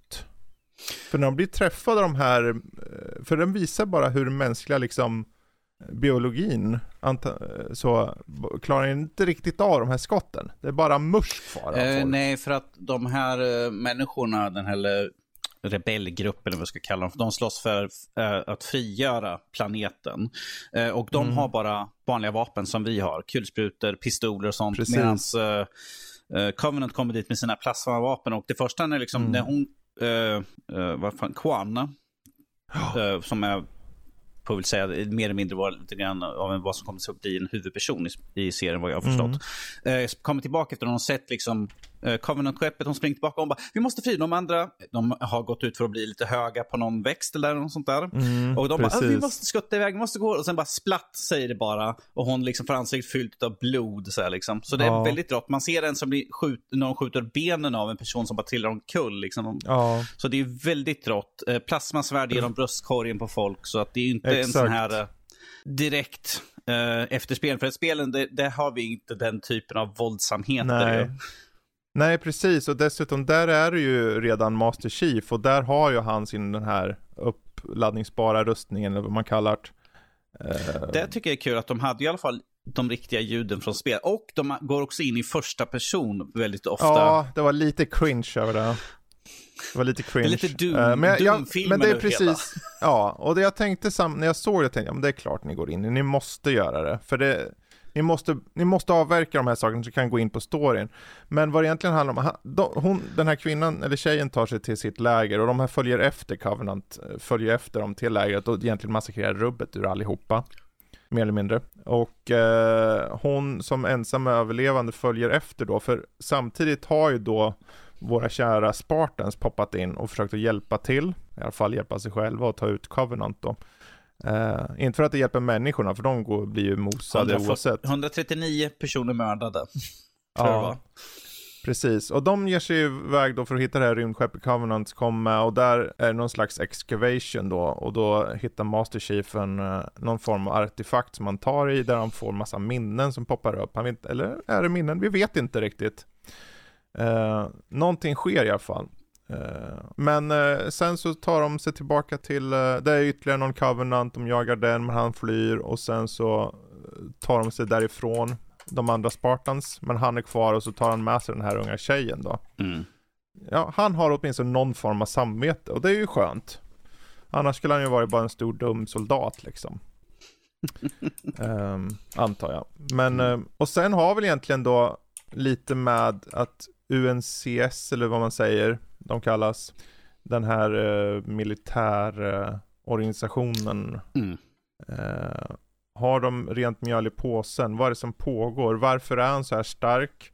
Och sen har vi då spelar, eh, vi har Catherine Halsey som är då en doktor som egentligen har tagit fram Spartan som jag fattar det som. Eh, och henne, hon har ju någon koppling till det. Hon försöker ju hjälpa Master Chief också. Eh, för att i det här läget så vänder sig då UNCS eller vad de heter mot Master Chief i slut. Jag hoppar ju en hel del grejer för, med flit. Mm. Men eh, det slutar egentligen med att han beger sig iväg med den här tjejen då. För att eh, alla liksom har vänt sig mot dem. Eh, för att, delvis för att hon har gett order om att han ska döda den här tjejen. Så, jag vet inte, jag, Okej, det är ett mysterium med den här artefakten. Han måste försöka hitta sig själv. Vem är han? Är han bara en dum soldat eller är han någonting mer? Vad är de här minnena som han får? Eh, som han har fått. Eh, det jag störde mig lite på var i den här fighten på den här planeten. För när han hoppar och så, han hoppar ner. Det var den sämsta effekten jag sett. det har ingen gra så här, gravitation var så här. Har dodonk datagubbe deluxe som hoppar ner. När, man, när de visar han i, sid, i side shot så. Uh, I övrigt var det snyggt tyckte jag. Alltså jag måste uh, säga. I, jag tror det var den enda sak som jag kommer på jag störde mig på. I den inledande scenen man får se det, man ser folk sitta i, det ser ut som de sitter i en liten bar och de spelar kortspel. Det såg ut ja. som de hade någon dataeffekt över ansiktena på, karaktär, på människorna. Jag bara, varför ser de så udda ut för? Det såg ut som det var någon typ av någon filter eller något sånt där. För jag tänkte så jag bara, ska inte det här vara live action? Varför ser det ut som det är animerat för? För det, det är något skumt sådär som var i intro. Det var inget jag såg. Ja, det var det, men... det jag eh, tänkte på. Jag bara, varför ser de så udda Kanske bara var jag som tyckte att det såg ut så. Det var inget fel i komprimeringen bara då? Uh, nej. Jag, jag, tyckte bara att de så, det såg väldigt skumt ut. Jag bara, det här ska vara live. Varför ser det ut som det är liksom någon mocap eller något sånt där? jag tyckte först, jag bara, hmm, det här ser okay. udda ja, ut. För mig, det såg ut att vara vanlig, ja. det, det, som skulle kunna vara om det var en sån där Mandalorian-inspelad scen när de har bakgrunden mm. bara utbytt mot green screen kanske, om det var det. Ja. Um, annars, jag vet inte, jag tycker väl att den sätter upp ett mysterium som jag är nyfiken på. Um, och sen så, de rev ju av med att han tog av sig hjälmen mycket riktigt där på slutet. Jag vet inte, för mig gör det inget. För mig gör det det. Ja, men vad är det egentligen? Vad, är, vad har det för något innebär börd egentligen? Det är liksom bara så, för en, så för jag, en tittare har du ju ingen innebörd. Nej, men alltså för mig, Master Chief tar inte av hjälmen. Man ser inte hans ansikte för att jag ska kunna, liksom, precis som i spel, jag ska kunna vara liksom karaktären. Liksom. Att ifall jag ser en mm. tv-serie så vill inte jag se liksom någon annan. Jag bara, okej, okay, så det där är Master. Men det är väl kanske det som är en bra distinktion där. För att där i spelen så behöver du inte ta av hjälmen för att du vill sätta dig själv i den. Mm. Men här så är det ju en tv-serie där det handlar om en karaktär.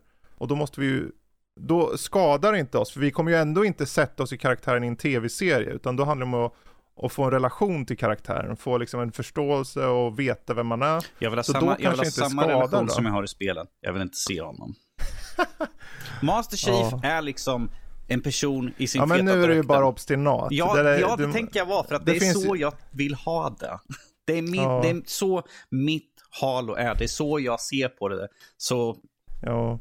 Men det, det är all fine liksom. Mm. Det men, finns många men, med dig som känner så. Ja. Uh, men jag, jag, men det, det, jag tycker det är intressant att se liksom vart tar vi vägen. För att i den här versionen av Halo mm. så är det ju att Master Chief är nu mer eller mindre fiende till UNCS. Ja, precis. Uh, att, uh, admiralen säger liksom att, ja men för han kraschlandar med sitt skepp liksom mer eller mindre. Ja. Eh, och då säger de liksom att okej, okay, hela armén ställer liksom, alla ska ut dit. Ni andra, tre andra Spartans går dit också. Och så säger de liksom, ta död på, hen, på den unga tjejen och ifall han ställer sig i vägen, ta ut honom också. Så att mer eller mindre, han är en fiende mot uh, liksom hela dem. Så, och det här är rakt emot.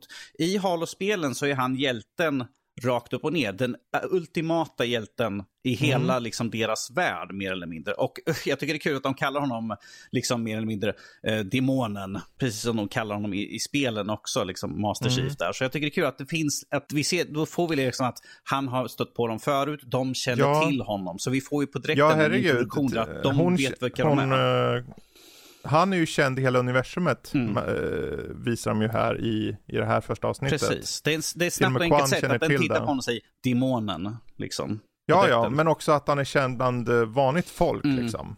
Äh, men, men, bland människorna. Så att de då vänder, det jag tycker det är bra. De behövde ju göra någonting för att det ska finnas någon stake i det. Mm. Så sen måste det ju fortsätta hålla i, man måste ju vilja se mer liksom. Och de kan ju inte förlita sig på, på dataeffekterna här, utan det måste ju vara en genuint bra story och välskrivna karaktärer. Och det får vi se hur det går med. Yeah. Ja. Det är ju bara första avsnittet. Precis, liksom. jag tycker det känns väldigt skumt att se honom att nu, att han är liksom en fiende liksom till det han försöker rädda genom alla spelen, mänskligheten. Så det känns väldigt skumt ja, att ha honom på andra sidan sådär.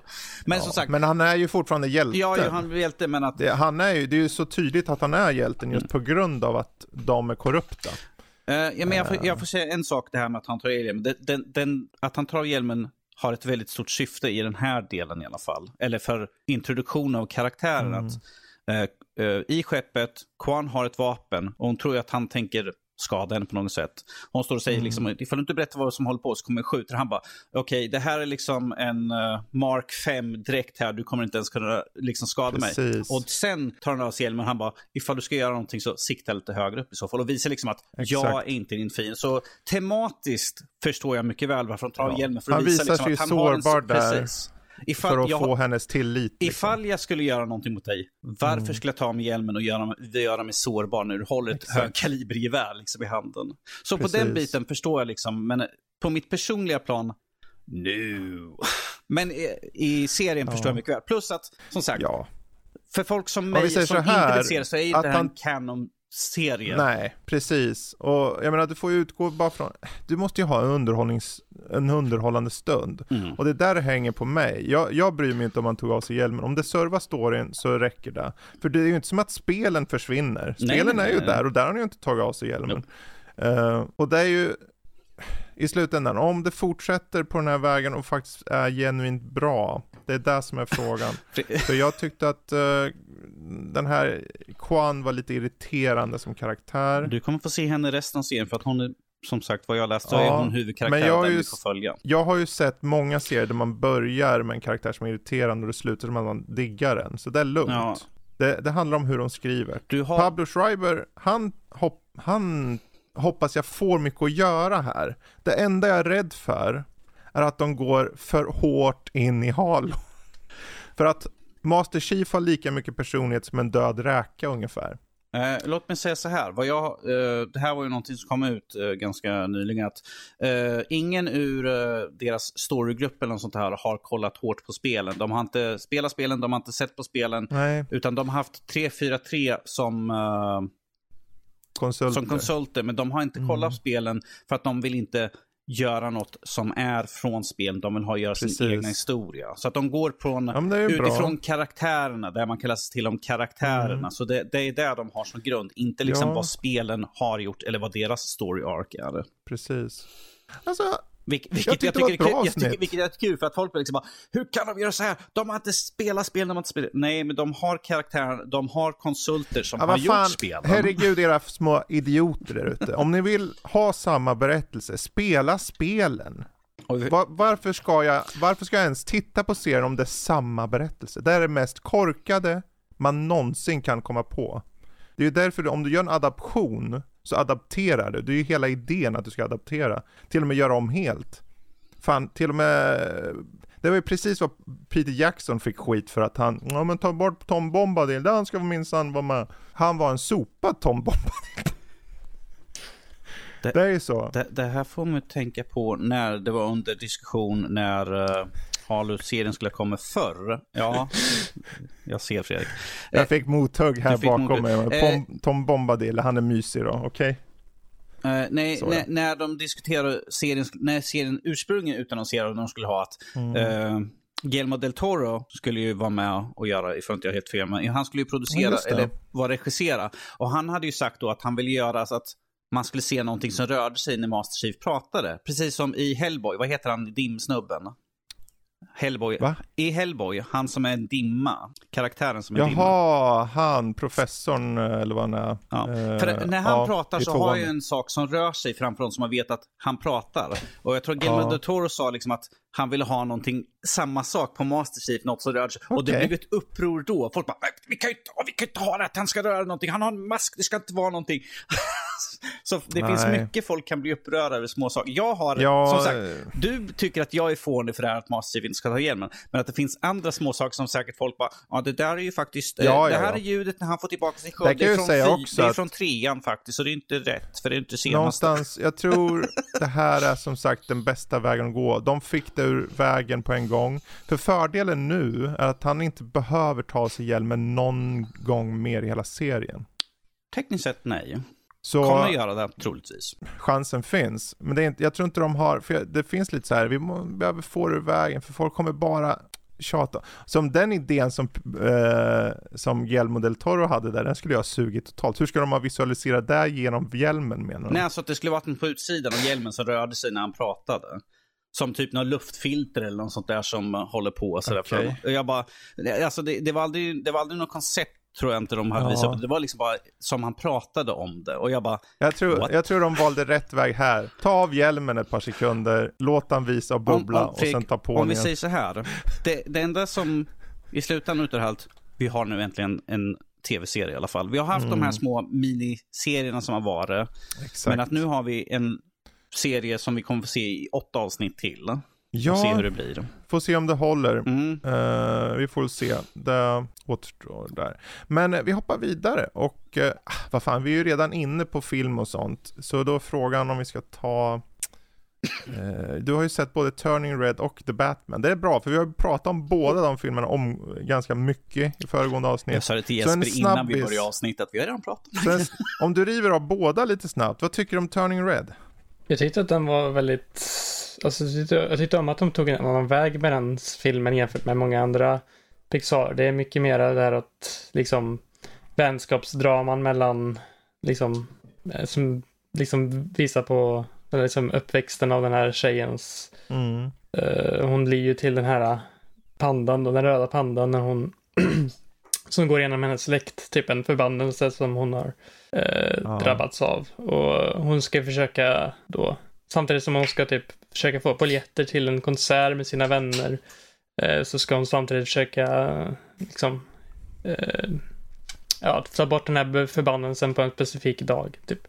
Mm. Precis. Eh, jag tycker att den är, berättelsen är väldigt, eh, ja, den kändes verkligen eh, typ som att karaktärerna var ändå så här trovärdiga. Det kändes som att Mm. det var en, de tog lite mer typ av en, jag skulle säga nästan en anime-stil på mycket. Ja. Det kändes som att typ den, är här, lite, den är lite Ghibli över den. ja lite Ghibli, jag. precis som eh, då, jag tyckte Luka också var lite Ghibli. Så de har ju tagit Mm. ganska liknande stilar på dem. De har gått en liten annan väg nu än, eh, vad heter det, Ghibli brukar göra. Alltså, det är lite lustigt ändå för att Ghibli har ju gjort en eh, live action, eller inte uh, så här animerad, datanimerad film. Ja. Den här, eh, som sög.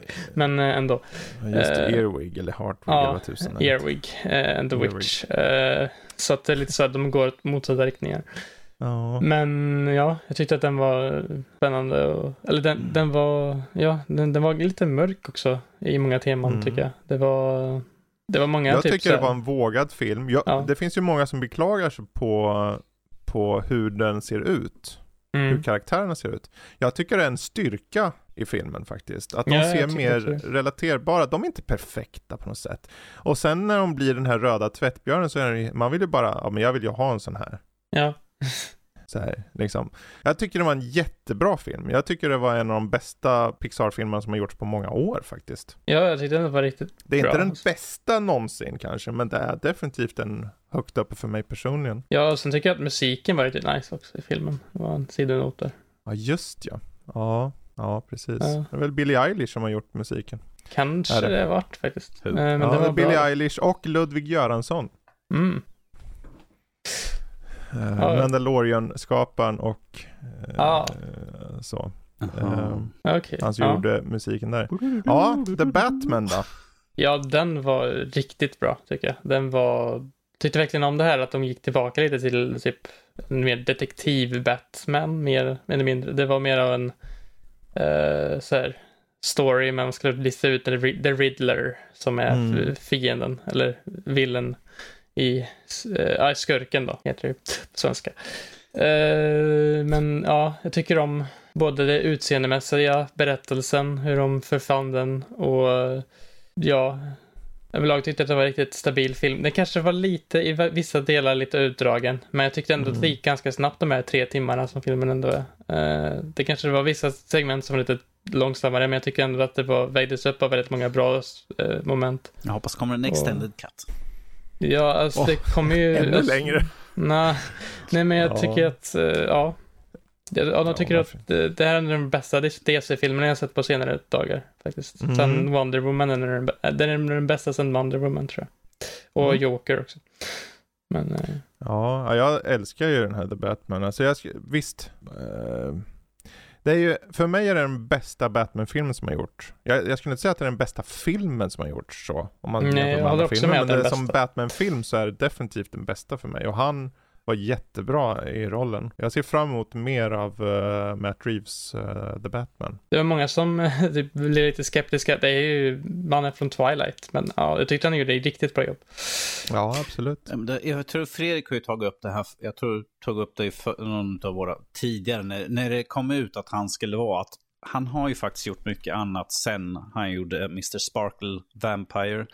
Eh, så att han, han har ju liksom gjort massvis med indiefilm, filmer som han har varit väldigt selektivt. Så att det har ju gått så lång tid sedan han var där. Sen han var liksom våran Ja. glittrande vampyr. Så. Han har ju gjort väldigt mycket bra skådespelarprestationer i de här filmerna. Jag tar, The Lighthouse till exempel är ju eh, på många sätt bisarr, men han är väldigt bra. Och Willem Dafoe är också jävligt bra. William Dafoe Sen kanske jag, kan, jag vet inte om, jag tycker kanske inte filmen är så bra som alla tycker, men som idé och som s- hur, hur bra de presterar i den visar bara på hur långt han hade kommit. Så jag hade inga som helst här förutfattade mer än snarare typ om det här ska bli spännande att se vad han gör med att Ja, och sen en annan grej med Twilight det är väl lite också vad de ger honom för roll och vad han ska göra i rollen. Ja, det är ju inte han som har skrivit manus. Nej, precis. Det är ju Nej, det är inte Många. han som regisserar där. Det är ju, vad kan, han, gör ju, han gjorde väl så bra han kunde och det var ju, vad var det, tio år sedan någonting? mer, tror jag. 15 Ja. kanske.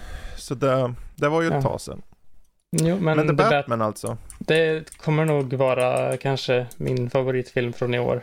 Redan nu Ja. kan jag nästan säga det, tror jag faktiskt. Kanske. Eller det beror på Ja, men- om det kommer något som är extremt bra sen. Men just nu känns det som en... Vi vet ju att du bara väntar på Morbius. My God. Ja, Jag, jag, det jag, verkar ju väldigt lovande.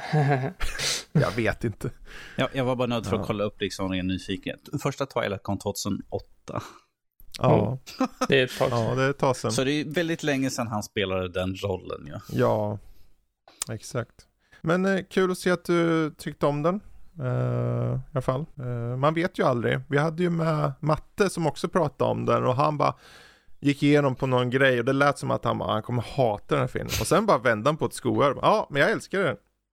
Jag bara, jaha, se där. Men nej, ni, har ju, ni som har lyssnat har ju hört det i de senaste avsnitten. För jag menar, det var ju bara tre avsnitt, avsnitt sen tror jag som vi pratade om just The Batman.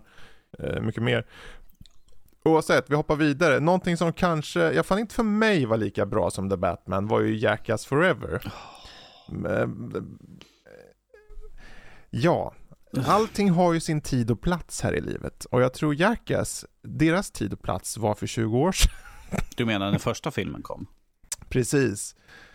Uh, det var, det är ju ingen idé att prata om någon berättelse för det här är ju, det är ju bara stunts. Så, så. Och de slår sig på eh, genitalierna och de skjuts ut ur kanoner och eh, stångas på av tjurar och får ont. Alltså Fredrik, om vi säger så här. Jag har, jag har liksom, mina genitaler har liksom krypit upp i kroppen för jag har suttit och liksom... Åh, åh, åh gud vad ont det där ut. Åh, varför måste de slå upp där hela tiden? Varför skjuter de hockeypuckar i skrevet på folk? Åh, åh, åh. Ja, Alltså, att se den här eh, Jackass Forever var liksom en kvidfest. Det var no...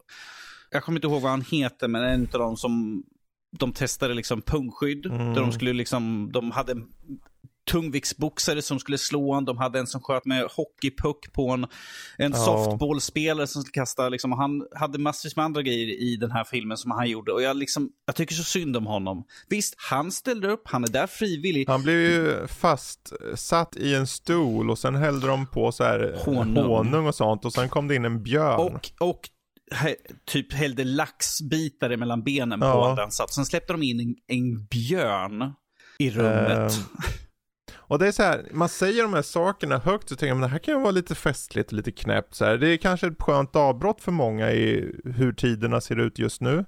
Men när jag såg den här satt jag bara med så här, ärligt talat lite uttråkad. Det är som att, har ni inte, kom, ni inte gjort mer alltså? Jag vet inte, det fan, jag kan inte komma på någonting som var, det var ju någonting när de klädde ut sig till en gammal gubbe och sen satte han sig i någon fåtölj och sen var det en kille på någon ramp som ramlade ner, i en butik alltså, det fanns folk som inte kände till. Och en gubbe, en annan snubbe som ramlade ner på andra änden av den här madrassen så han flög upp i taket så det såg ut som en gammal gubbe flög upp i taket och mosades liksom. Där var så här, okej, det var lite småkul. Och sen sköts han ut ur någon kanon och hade vingar och försökte vara Ikaros. jag vet inte. Jag vet inte. Jag vet inte om man Jag vet inte om det är värt att se den här. Faktiskt. Jag menar, vi, snack, Jag vi inte. snackar liksom, vad är de, 50 plus hela bunten. Ja. Och skjuts ut ur kanon. De åker ner för en liksom, eh, en sån typ sån här glidbana Slide. ner och flyger ut i Ja. grus och sten och allt sånt där. De hade någon sån här, jag vet inte vad jag kunna beskriva som någonting som hamrar på någons testiklar.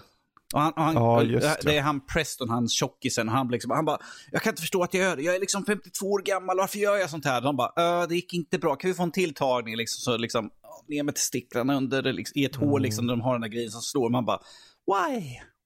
Why? Den något runde herren. Den runde herren, lite tjockare snubben. Och Ja. de hade liksom massvis med nya personer. Jag bara, vem är det här? Vad har han med saken att göra? Vad är det här? Uh, de, Det är, det, är ju som du sa, de är ju gamla. Jag tror de har, de, de har nog försäkringsbolag som säger att ni får inte göra det här Ja, mer, de- ni, om ni vi säger så här. Vi har Preston, han är den, den välvuxne karln, stor kille. Och de hade en yngre nu som var också ganska rund sådär. Jag bara, är det hans ersättare när saker han inte kan Mm. göra liksom? Eh, Och jag menar, de hade en gång Johnny Knoxville, eh, som de hade i första filmen. Johnny Knoxville, Knoxville en tjur och Johnny, Knox, eh, han blir, Johnny blir utslagen, bryter armen, krossar tre ben, sjukhusbesök. Liksom man bara, är det värt Mm, det? för en stunt. Är det, är det värt det? Liksom? Han, man, man såg när de åkte fram med kameran så hör man liksom att han ligger och snarkar. För att han är utslagen så att det, det låter som att han ligger och sover. Men att han är liksom helt utslagen. Ja. Liksom hjärnskakning och hela stuket. Jag Det bara, är ju-. Det finns många gånger så här, cringe kan vara kul. Och det finns ibland så här där, så här, ni vet när någonting är lite ont men det är lite, man skrattar åt det. Jag vet inte, det här var bara så tråkigt, fann jag det. Mm. Tråkigt och onödigt. Jag vet inte. Men är du yngre och kanske gillar att se det här och vill få ett avbrott, då kanske kan vara värt det. Eh, för det är ju inte som något annat. Det är ju alltid något. Mhm. Sen att de liksom spränger folk när de är inne på toaletten och de får bajs över sig liksom. Det, ja, det, Alltså, det kanske var kul. Men det har vi ju sett förut. Det har de gjort 400 gånger i Jackass, liksom sprängt dem på toaletten. Man kan ju se de och- gamla ja, filmerna då kanske är grejen. Det kanske Ja. inte baseras på någon ny. Ja, film inom situationstecken. Det är bara en, det är ju en lång, det är ju en hög olika små, eh, vad heter det? Jag höll på att säga sketcher, små men det heter segment stunts. med olika dumheter. Stunts. En, en av dem som jag tyckte var, den var både intressant, den var inte rolig men den var intressant. Var, de stängde in folk i ett, i ett rum. De hade först visat att det finns en, var det en skallerorm eller någonting? Ja, det var någon typ av giftig orm i alla fall. Någon jättefarlig giftorm. Och sen så sa de okej, eh, den kommer vara här. Och sen så fick folk gå in i det där rummet igen. Och sen släckte de i rummet och låste in dem. Men de hade tagit bort ormen redan. Så att, eh, men då hade de folk där inne med så här eh, night goggles som de kunde se. Och som gjorde de hyss och grejer. Som att de hade, eller hyss och hyss, de hade ju för tusan en, vad heter det, en taser. Mm. Vad heter taser på svenska? Elchockmaskin. Så en Jag vet inte vad det elchocksgrej heter liksom. på svenska. Jag tror det bara kallas för Mm, taser. nej. så. Så de gick runt och Ja. gav elchock och skrämde folk halvt till vettet och fick dem att gå in i ett annat rum där det var liksom överallt så här musfällor och grejer Och som det hängde i stekpannor i tak som de gick in i rummet så var det de liksom Ja. klång liksom, för de slog i huvudet Och jag var så här, jag var fascinerad att de fick ens göra sånt här liksom. Men skrämd, de var fullkomligt skrämda till vettet där och jag fann det inte roligt alls faktiskt. Men är ni 15 år och vill ha kanske någonting avbrott så här, eller 12 kanske, då kanske det passar. Vad vet jag? Ja, En kille fick bajs på sig. Ja, finns inte mycket mer att säga. Jag skulle säga liksom Nej. undvik istället. nej. Vad som däremot finns väldigt mycket att säga om Jesper, det är ju Elden Ring. Ja, det finns en hel del att säga där. Eh, Jag eh, började det här spelet för en vecka sedan drygt och jag har redan lagt typ 45 timmar på det. Eh, Mm. Jag, alltså direkt när jag började spela så kände jag bara Wow, det här är ju så, alltså jag, jag, jag har aldrig fastnat för ett Souls-spel innan. Jag har försökt mig på Bloodborne och Demon Souls Remake på PS5 och jag bara, alltså jag orkar inte. Det är bara så här traggla igenom dungeons som är bara, du dör på ett ställe så måste du gå igenom typ 50 korridorer innan du kommer till bossen igen. Jag bara, nej, det här det är så jobbigt. Men sen så kom Elden Ring och införde Stake of Maricas och Sights of Grace precis vid bossdörrarna. Och man bara kan kötta på tills man till slut får ner bossen och man känner den här extrema tillfredsställelsen mm. av jag kan faktiskt klara det här. Jag, det här.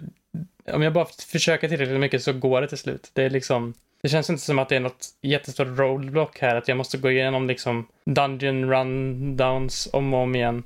Utan det är liksom här och sen har den här utforskningsglädjen som jag knappt ens har sett i något spel sen typ Breath of the Wild där med att det finns inga riktiga pluppar på kartan utan det är lite mer att du får själv gå runt och utforska till ditt eget behag och det finns, eh, det finns en liten tvåtydlighet med det här tycker jag dock. Eh, jag tycker om att det finns den här friheten att gå vad du vill när du vill. Men också tycker jag att det kanske blir lite väl med typ till exempel NPC-dialoger och NPC-quests. Att en del NPC-quests är verkligen så här, jag, jag, jag känner ingen typ, jag känner ingen riktig eh, motivation att göra NPC sidequests för att jag fattar inte riktigt hur jag ska göra dem helt enkelt. För de är väldigt, väldigt vaga med det. Oftast, oftast måste jag nästan googla upp vad jag ens ska göra på dem. För det är verkligen mm. så här, det finns ingen alls tydlighet i typ så här, det här går hit och döda den här, utan typ du kan prata med en karaktär och så säger du att den ska göra en grej, men det går inte riktigt att återkoppla på det känns det som. Och det är typ den största svagheten för mig just nu. Är att eh, NPC-questen är lite så här. Men överlag så tycker jag ändå, jag tycker om det här att Sites of Grace, eh, de här ställena du går till när du ska till ett område, de har ibland så här uh, gula linjer som går eh, från plats till plats där du kan följa. Eh, jag tror det är de första två dungeonsen i alla fall så är det väldigt tydligt vad du ska. Du ska igenom här, du ska döda en boss där och sen en boss till. Och sen gå igenom en dungeon och sen ska du igenom en till dungeon och döda den här bossen igen. Och sen, men sen när det kommer typ kanske en, ja, en bit inom storyn så kommer du till ett ställe där det inte kommer några mer sådana och då är jag nästan tvungen att googla för att se ens vad jag ska göra. Men sen fick jag reda på då att man går, om man går tillbaka till eh, den här äh, The Round Table Hold som det heter, en hub area, så kan du prata med en person där eh, i ett rum som säger till dig eh, vad ditt objektiv är och typ var du ska. Men det är verkligen inte jättetydligt. Det finns, nu när jag förstår det så är det mycket tydligare vad jag ska. Jag vet exakt typ vad jag ska och grejer nu.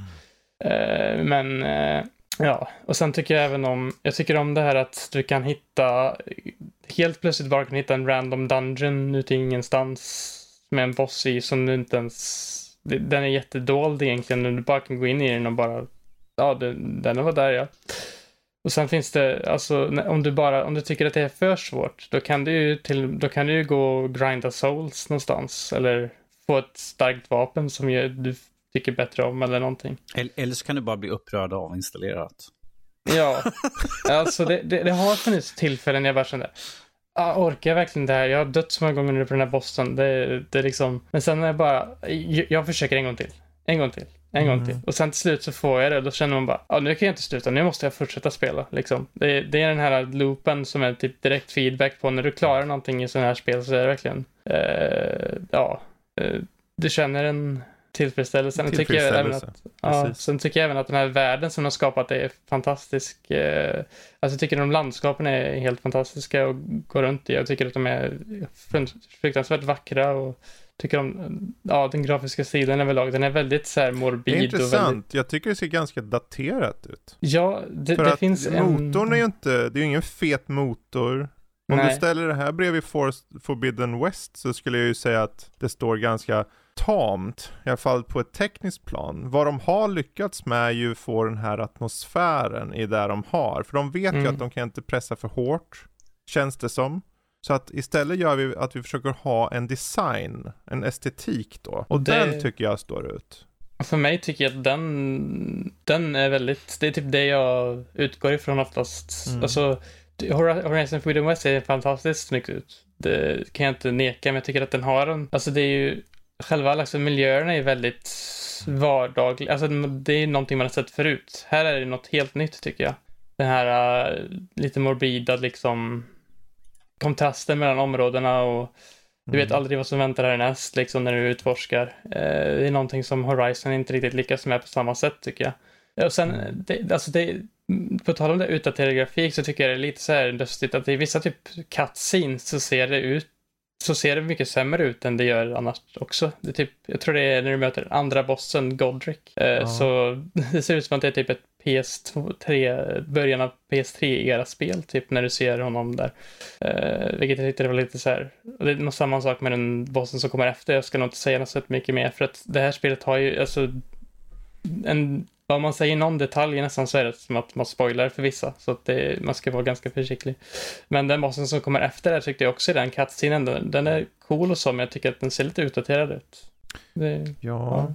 Men Det är överlag, alltså, eh, ja. Det, Det, man får ju utgå från spelupplevelsen. Om man tar det, för jag är ju ungefär på samma nivå som dig där känner jag. Att, Ja. att det är ju egentligen den här spelloopen som gör det. Ja. För sen är det ju så här, du, spelet i sig har ju tillfört då att du kan eh, gå till Site of Grace, alltså Bonfires, när du vill. Du kan teleportera, även om du inte står vid en, kan du teleportera till en, var som Mm. helst. Om du inte är i en dungeon då. Ehm, och det tycker jag är bra, men det är ju något som har gjorts i spel i 20 år. Ja. Så. Det, det är bara att det har förts in i Souls som gör att folk hyllar det på det sättet. Många av de här aspekterna, jag menar animationerna är ju bedrövliga ibland. Hundar som snurrar på sin axel eller stora varelser som går in. Det som är snyggt är ju bossdesignen.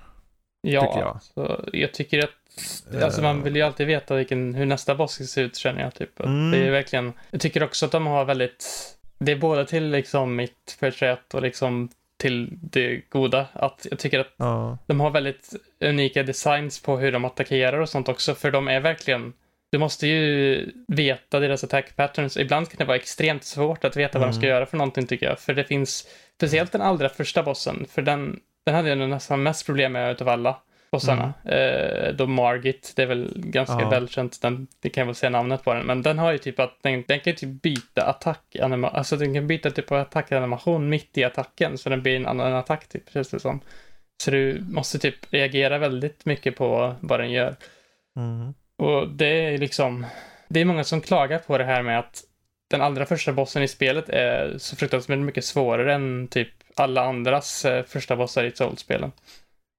Eh, men Ja, det, det kan ju- vara bra på sätt och vis också, tänker jag, Precis. eftersom att det sätter upp en standard för eh, spelet att om du Mm. klarar den här bossen, ja, grattis, jag tror då till svårighetsmässigt så kommer du nog kunna klara hela spelet nu, Exakt. för att du har ju visat på att du kan klara en svår boss Mm. liksom. Och då, då finns det ingenting som egentligen stoppar dig från att gå igenom och ta alla bossar sen. För det är liksom, det är den här, det är ju mycket så här, läs av eh, vad fienden ska göra. Om du vet ens Mm. mönster så är det, då, då har du det till slut. Så ifall jag tar Precis. första bossen kan jag bara sen sluta spela. För jag bara, ja men du behöver inte köra mer. Jag har redan gjort det som Alltså, behövs. alltså tekniskt sett så, du kan känna att du kan klara spelet då. För att om du känner att du bara, om du inte kan klara första bossen eftersom det kräver så mycket av dig så kommer du nog inte kunna klara resten av spelet. Typ. Men om du klarar första bossen som jag, jag har sett på Playstation Trophies, så det är nästan typ Det är 70-80 procent. 70%. Ja, 70%. 70%.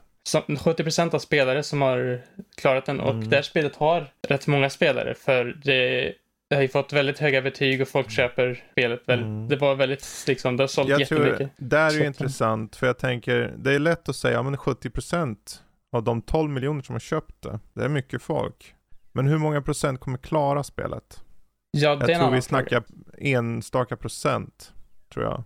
För, det, Ja. för mig, är mycket av problemet med spelet är inte svårighetsgraden, det är den här grinden. För grinden som finns i den, för när jag nu har kommit på att som level 70 så kan inte jag göra något som magiker, för att jag visste inte om vad de här sakerna gör. Jag har aldrig hört talas om det här. Jag, jag, men jag behöver väl ha bra intelligens, intelligens och hälsa då, antar jag. Tänk, tyckte jag, men sen visade det sig att jag behövde ha andra saker också. Och jag kan inte späcka om, inte än i alla fall. Eh, och då har jag liksom, okej, okay, jag måste hitta ett sätt, så jag måste grinda och i och med att du, i den nivån jag är nu, så behöver jag 25, nej 30 000 runes för att få en stat point. Alltså en nivå. Och då lägger jag det på en sak, så att jag ökar min vigor då som det heter, alltså hälsa. Det räcker ju inte. Jag måste ju ha, jag måste ju utöka mycket, mycket mer. Ja, det tänkte jag också på när jag fick vissa spells och grejer. Att va? Kräver den här 60 intelligens? Alltså, jag har nu typ så här 35, alltså någonting på 30 och jag har ändå satsat ganska mycket på den här. Ska ha så här dubbelt så mycket intelligens för att få den här spellen. som ändå inte är den bästa i spelet, utan det bästa i spelet kräver ännu mer. Alltså det är liksom, Precis. den här grinden, alltså folk har ju, alltså det finns ju knappt någon level cap tror jag i spelet. Du kan ju få ganska, Ja. jag tror typ 600 i souls eller någonting. Oj. Eh, fast det är ingen som kommer dit upp. Det är Nej. extremt grindigt för att få det. Men, Men det är just det där, för det, det är där jag, för jag, jag tar ju en paus nu från det just på grund av att jag känner att jag kör så mycket och jag kollar på kartan och ser, alltså jag har ju inte kommit någonstans förmodligen. Och Alltså, det är efter det- 40 timmar på level 70. I ett annat spel på level 70, då är jag klar med spelet och super-OP, men här är jag ingenting än så länge.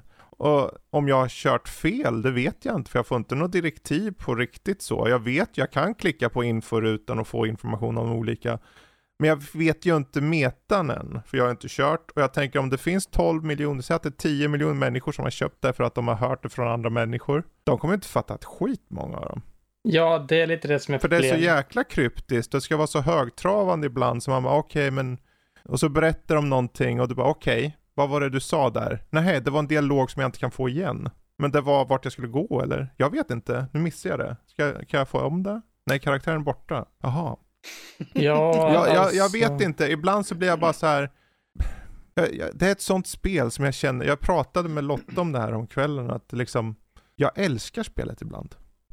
Och ibland tänker jag bara att det är så gammeldags, för det är ju egentligen, Danny du körde Baldur's Gate. Yes. Kommer du ihåg när man fick gå så här och du har lärt dig den här magin, fick du gå och lära dig magin Mm. på ett ställe? Det är ju likadant i det här. Så på många sätt är det som ett gammalt Dungeons and Dragons-spel Ja, från 2000-talet. Men de har fört in nya aspekter som nu kan du, grattis, nu kan du resa när du vill i världen. Och alla andra spel sneglar på det och tänker, okej, ehm, det är nytt eller? mm. Och det var en aspekt. Sen det faktum att när jag ska, du vet när man ska lock-onna på karaktärer. jag gillar inte det här systemet så mycket faktiskt. Jag tycker Jag att det... lock-on, ja okej jag ser en, det kommer en fiende mot mig rakt framför mig.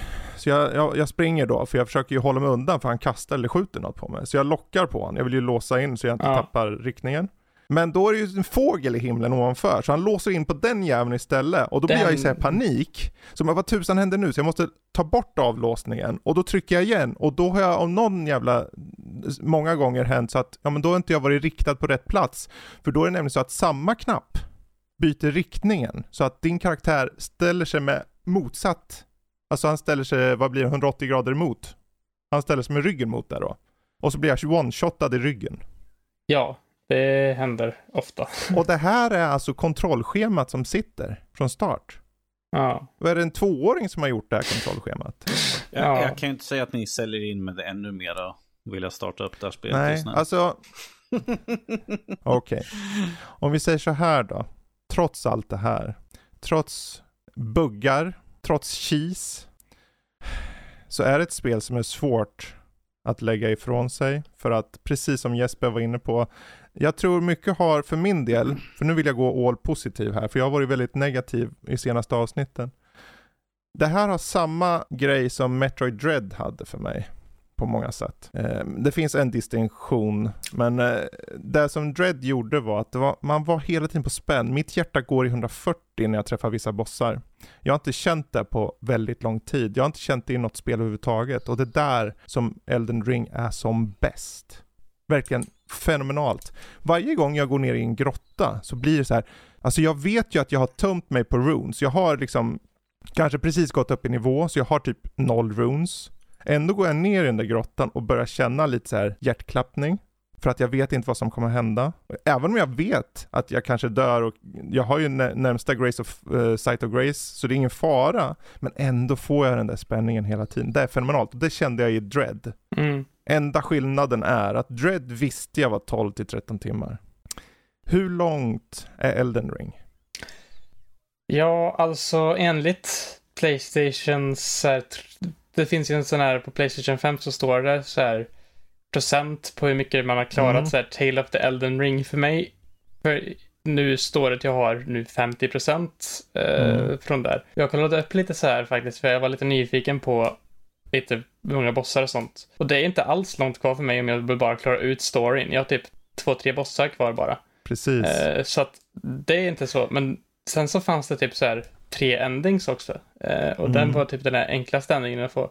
Sen var det om du dödar alla de här shard bearers som finns. Eh, Ja. det, är Det finns ju en hel del saker som är story, så att säga. Ja. Du behöver träffa de här och ibland är det ju också att du behöver få igång saker och ting. Mm, För när jag startade spelet så tänkte jag, okej jag pratar med den här Marika som kommer och hon berättar ditten och datten, nu har du en plats att gå till.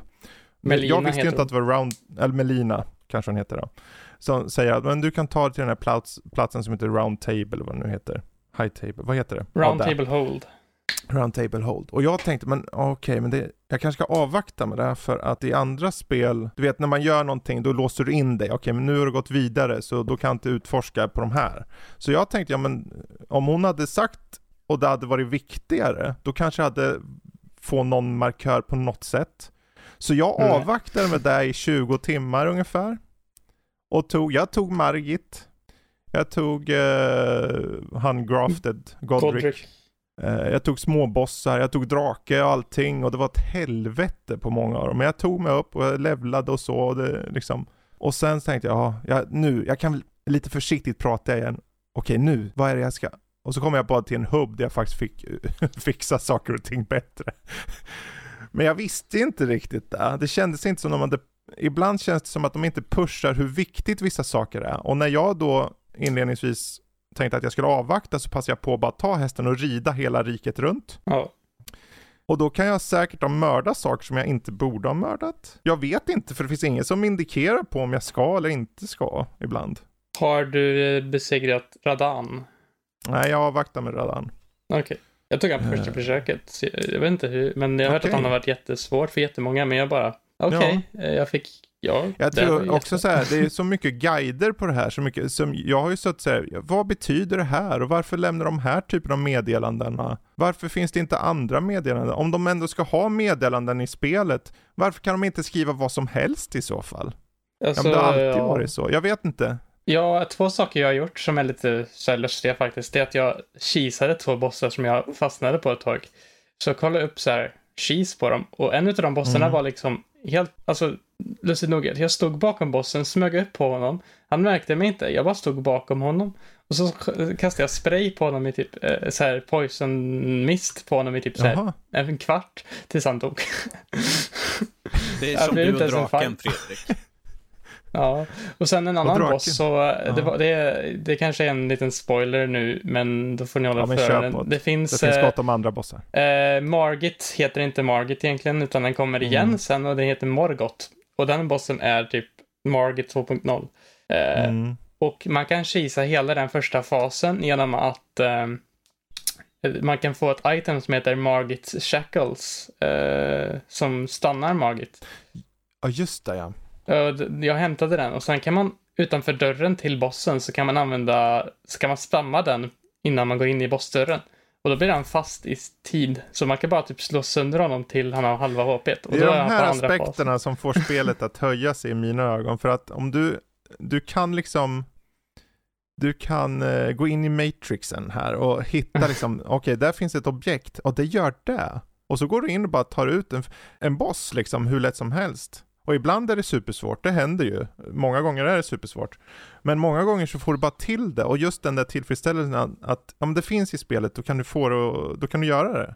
Dock vet jag inte hur länge saker kommer finnas till. För att jag vet att det var en grej, jag kollade upp den här bossen, den här bossen som jag är på nu kollade jag upp också för jag hade typ så här, han one-shotade mig när han stampade på mig typ. Ja. Så jag, jag gick så här och kollade, ja, det fanns visst en cheese-metod för den här också. Men Okej. nej, de har tagit bort, de har lagt till en invisible wall där man skulle gå för att kisa den, så det går Ah, inte. Så okej, de håller ja. nog på att patcha det, tror jag. Ja, ja, ja. de har det kommer. nerfat en hel del eh, vapen också. Eh, dock inte det vapnet jag använder just nu som heter Mulveil Katana. Eh, Ja. Som är typ så här att man kan skjuta en stråle med en katana som gör sjukt mycket skador. Den scalar med intelligens, typ. Den är Okej. jättebra. Eh, Jag har men, eh, Sword of Flame and eh, Night and Flame. ja. Eh, så jag tar liksom, med, med ett sving så kommer en stor vägg med eld. Mm, cool. Var hittade du den då? Den hittar jag uppe i väst någonstans efter eh, slotten där uppe. Efter Mm. Stormwheel och längre upp. Så är det ytterligare ett slott där tror jag. Mm, det är Maggie Master, Volcano Manor. Nej. Ja, jag kanske, jag kommer inte ihåg exakt, men Loretta var där också. Som jag också kunde kisa ihjäl. Var det, Det kan vi ta någon annan var gång. det typ bredvid... eh, ovanför typ. Vet, har du eh, varit där det finns stora händer som hoppar efter dig? Ja, Ja, där är det. ja okej. Ja, det finns många ställen med det. Okej, och det här är jättestora händer, det är snoräckliga. De här Ja, de, det. monsterdeta- alltså de här monstren är äckliga. Har du, har du Men just varit, den här- du varit vid det där stället som händer som hoppar omkring? Ja, det kan man säga Ja. om spelet. Det här spelet har kommit på ett sätt att ha verkligen de typ mest groteskaste monsterdesignerna jag har typ sett nästan Mm. i ett sånt här typ av spel. Men eh, jag tycker ändå att det, det passar väldigt bra. Det finns ju Det ett område som heter in. Ka- Kalid, så heter det ju. Eh, Det är åt Mm. öster som är typ helt bara så här Scarlet Rot överallt. Och Mm. ja, den värsta mekaniken i spelet också Scarlet Rot, när man, man dör så lätt av den.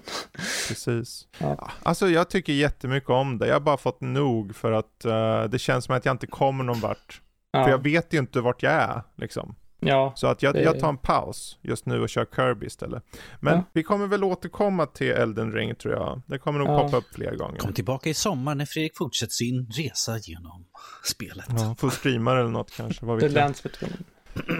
Eh, vi kanske ska ta Kirby då, vi ändå nämnde ja, det då. det är väl lika Ja. bra. Kom ut igår också. Ja, det kom ut igår. Du hade kört eh, två, tre världar eller? Jag har kört två världar och precis börjat den tredje världen. Eh, Mm. Jag har inte gjort helt 100% har jag inte gjort heller. Jag har gjort så mycket jag hittat banorna och sen har jag gått Ja, vidare. typ. jag med. Eh, Jag har dock gjort de här uh, challenge-banorna eller vad de heter. De här Mm. som man kan få så man kan uppgradera sina abilities med. Ja, exakt. Eh, man kanske ska gå in lite på premissen då. Man spelar ju Mm. som Kirby då, som sagt. Det är hans första 3D-äventyr eh, någonsin. Eh, där han åker till, eller han kommer till the, the Forgotten Lands. Han blir insugen i det här kungariket och stöter på en liten figur som jag, jag tror det känns, jag har känning av det här i och med Kirby-lore och sånt, att den här typ Ellie-Fifin som hon träffar på kommer vara typ Mm. slutbossen.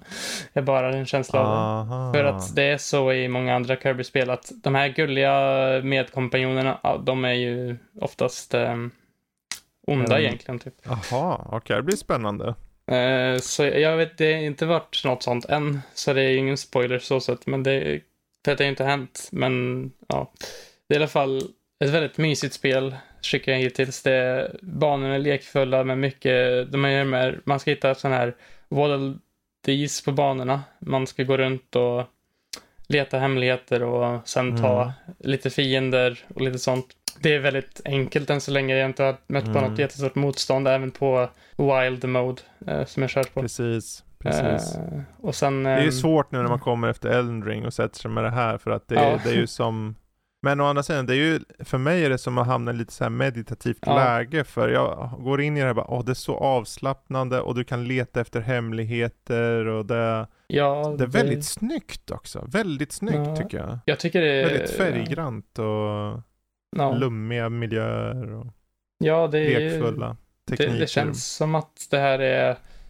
Ja, det är ju verkligen... Det är, folk trodde ju först att det skulle vara typ så open world och det är det ju inte. Det är mer av den Nej. här eh, Mario 3D World-stilen Mm. på det helt enkelt. Det, du åker från bana till bana, gör lite grejer på de banorna, eller typ gör lite olika objektiv. Det finns här, lite roliga sidobjektiv som är hemliga från början. Till Mm. exempel eh, typ starta liksom, eller gå på typ blommor eller någonting i någon och sen ta rätt väg genom köpcentret där någon. Ja. Eh, Ja, var, varje lilla level liksom, eller vad man vill kalla det, eller bana, har de här fem eh, eller fyra under eh, målen liksom. Och det kan vara sådana där. Det kan vara så här, fång, hitta tre posters på dig själv och förstör dem liksom. Eller, ja, lite... eller vad det nu må vara liksom.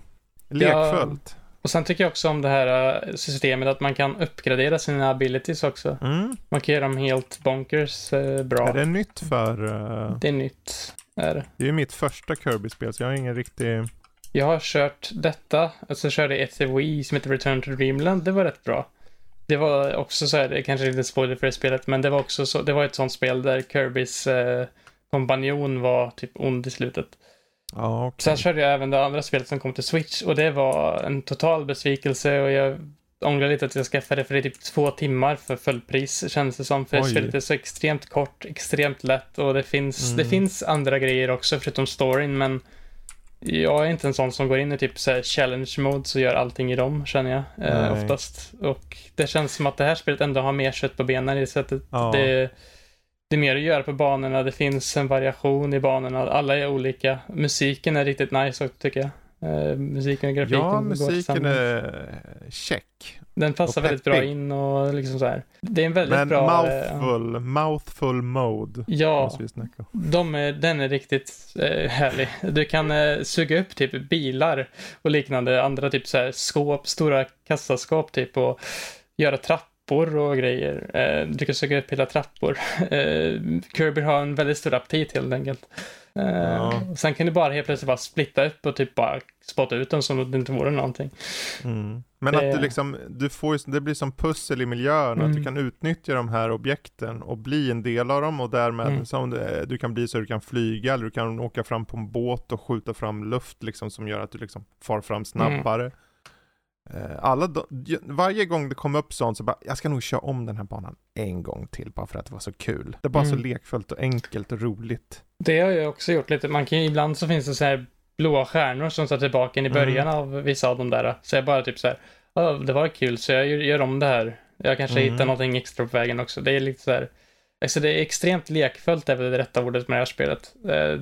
Eh, sen eh, har du, sen även fick jag pre- precis reda på typ att du har en dodge-mekanik i spelet om du klickar på shoulder-knapparna. Du kan typ så här perfect dodge och få typ så här flurry rush på Mm. motståndaren. Så här sakta ner tiden och sen Ja.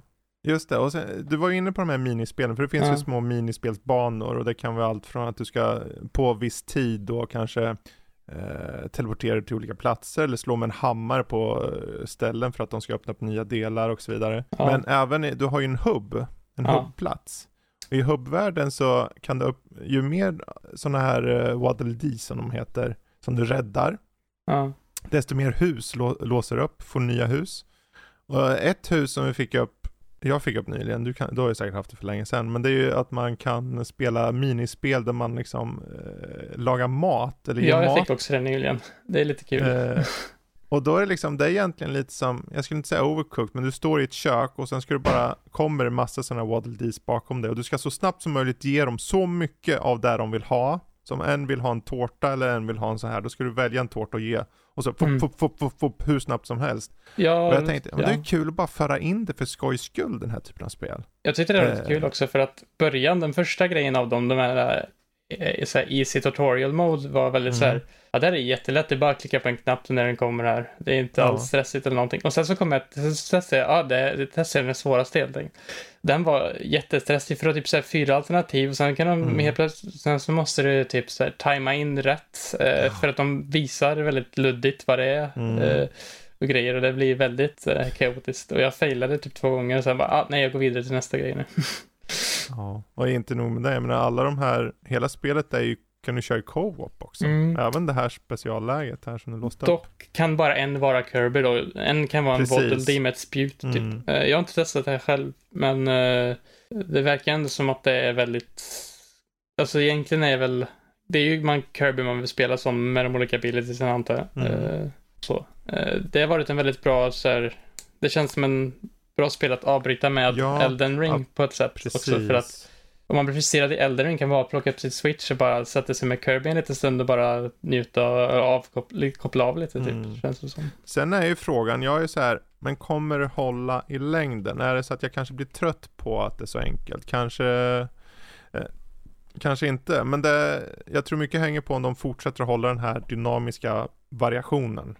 Ja. För den är jättebra. Och att du kan ha den här mouthful-läget på banorna. Och framförallt om de här hemligheterna är lite så här, det är lite peppiga hemligheter. Och de låses upp på ett skönt sätt. Så jag, jag tycker det är ett jättebra spel hittills. Ja, Faktiskt. alltså de är inte så långa heller vanligtvis. Jag tror inte det här... Nej. Jag, jag kollade på så här completion rate som jag har just nu. Jag tror jag hade Mm. typ 18 procent eller någonting redan. Och jag har inte kört alls länge känns det som. Så det, Precis. det, det kommer nog inte vara ett jättelångt spel, men det känns som att Nej.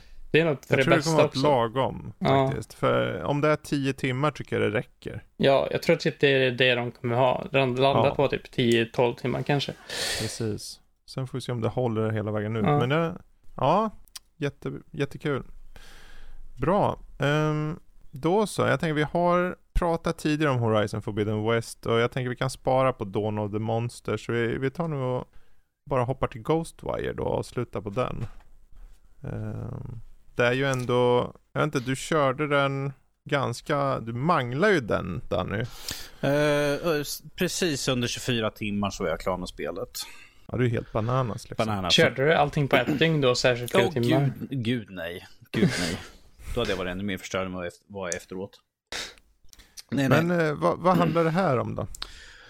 Well, herr Olsson. um, nej, men kort och gott. Uh, I Ghostwire får vi följa en person som heter Akito. Eller Akito, hur du vill uttala det. I don't care. Jag säger bara som jag säger. Uh, och spelet börjar mer eller mindre att han ligger halvdöd på marken efter en olycka, trafikolycka. Och en ande försöker komma och titta liksom på bara, oh, jag behöver en kropp, jag behöver en kropp, jag behöver en kropp. Ja, ah, den där ser bra ut. Och hoppar in i hans kropp och märker, men vänta nu, jag är inte ensam här inne.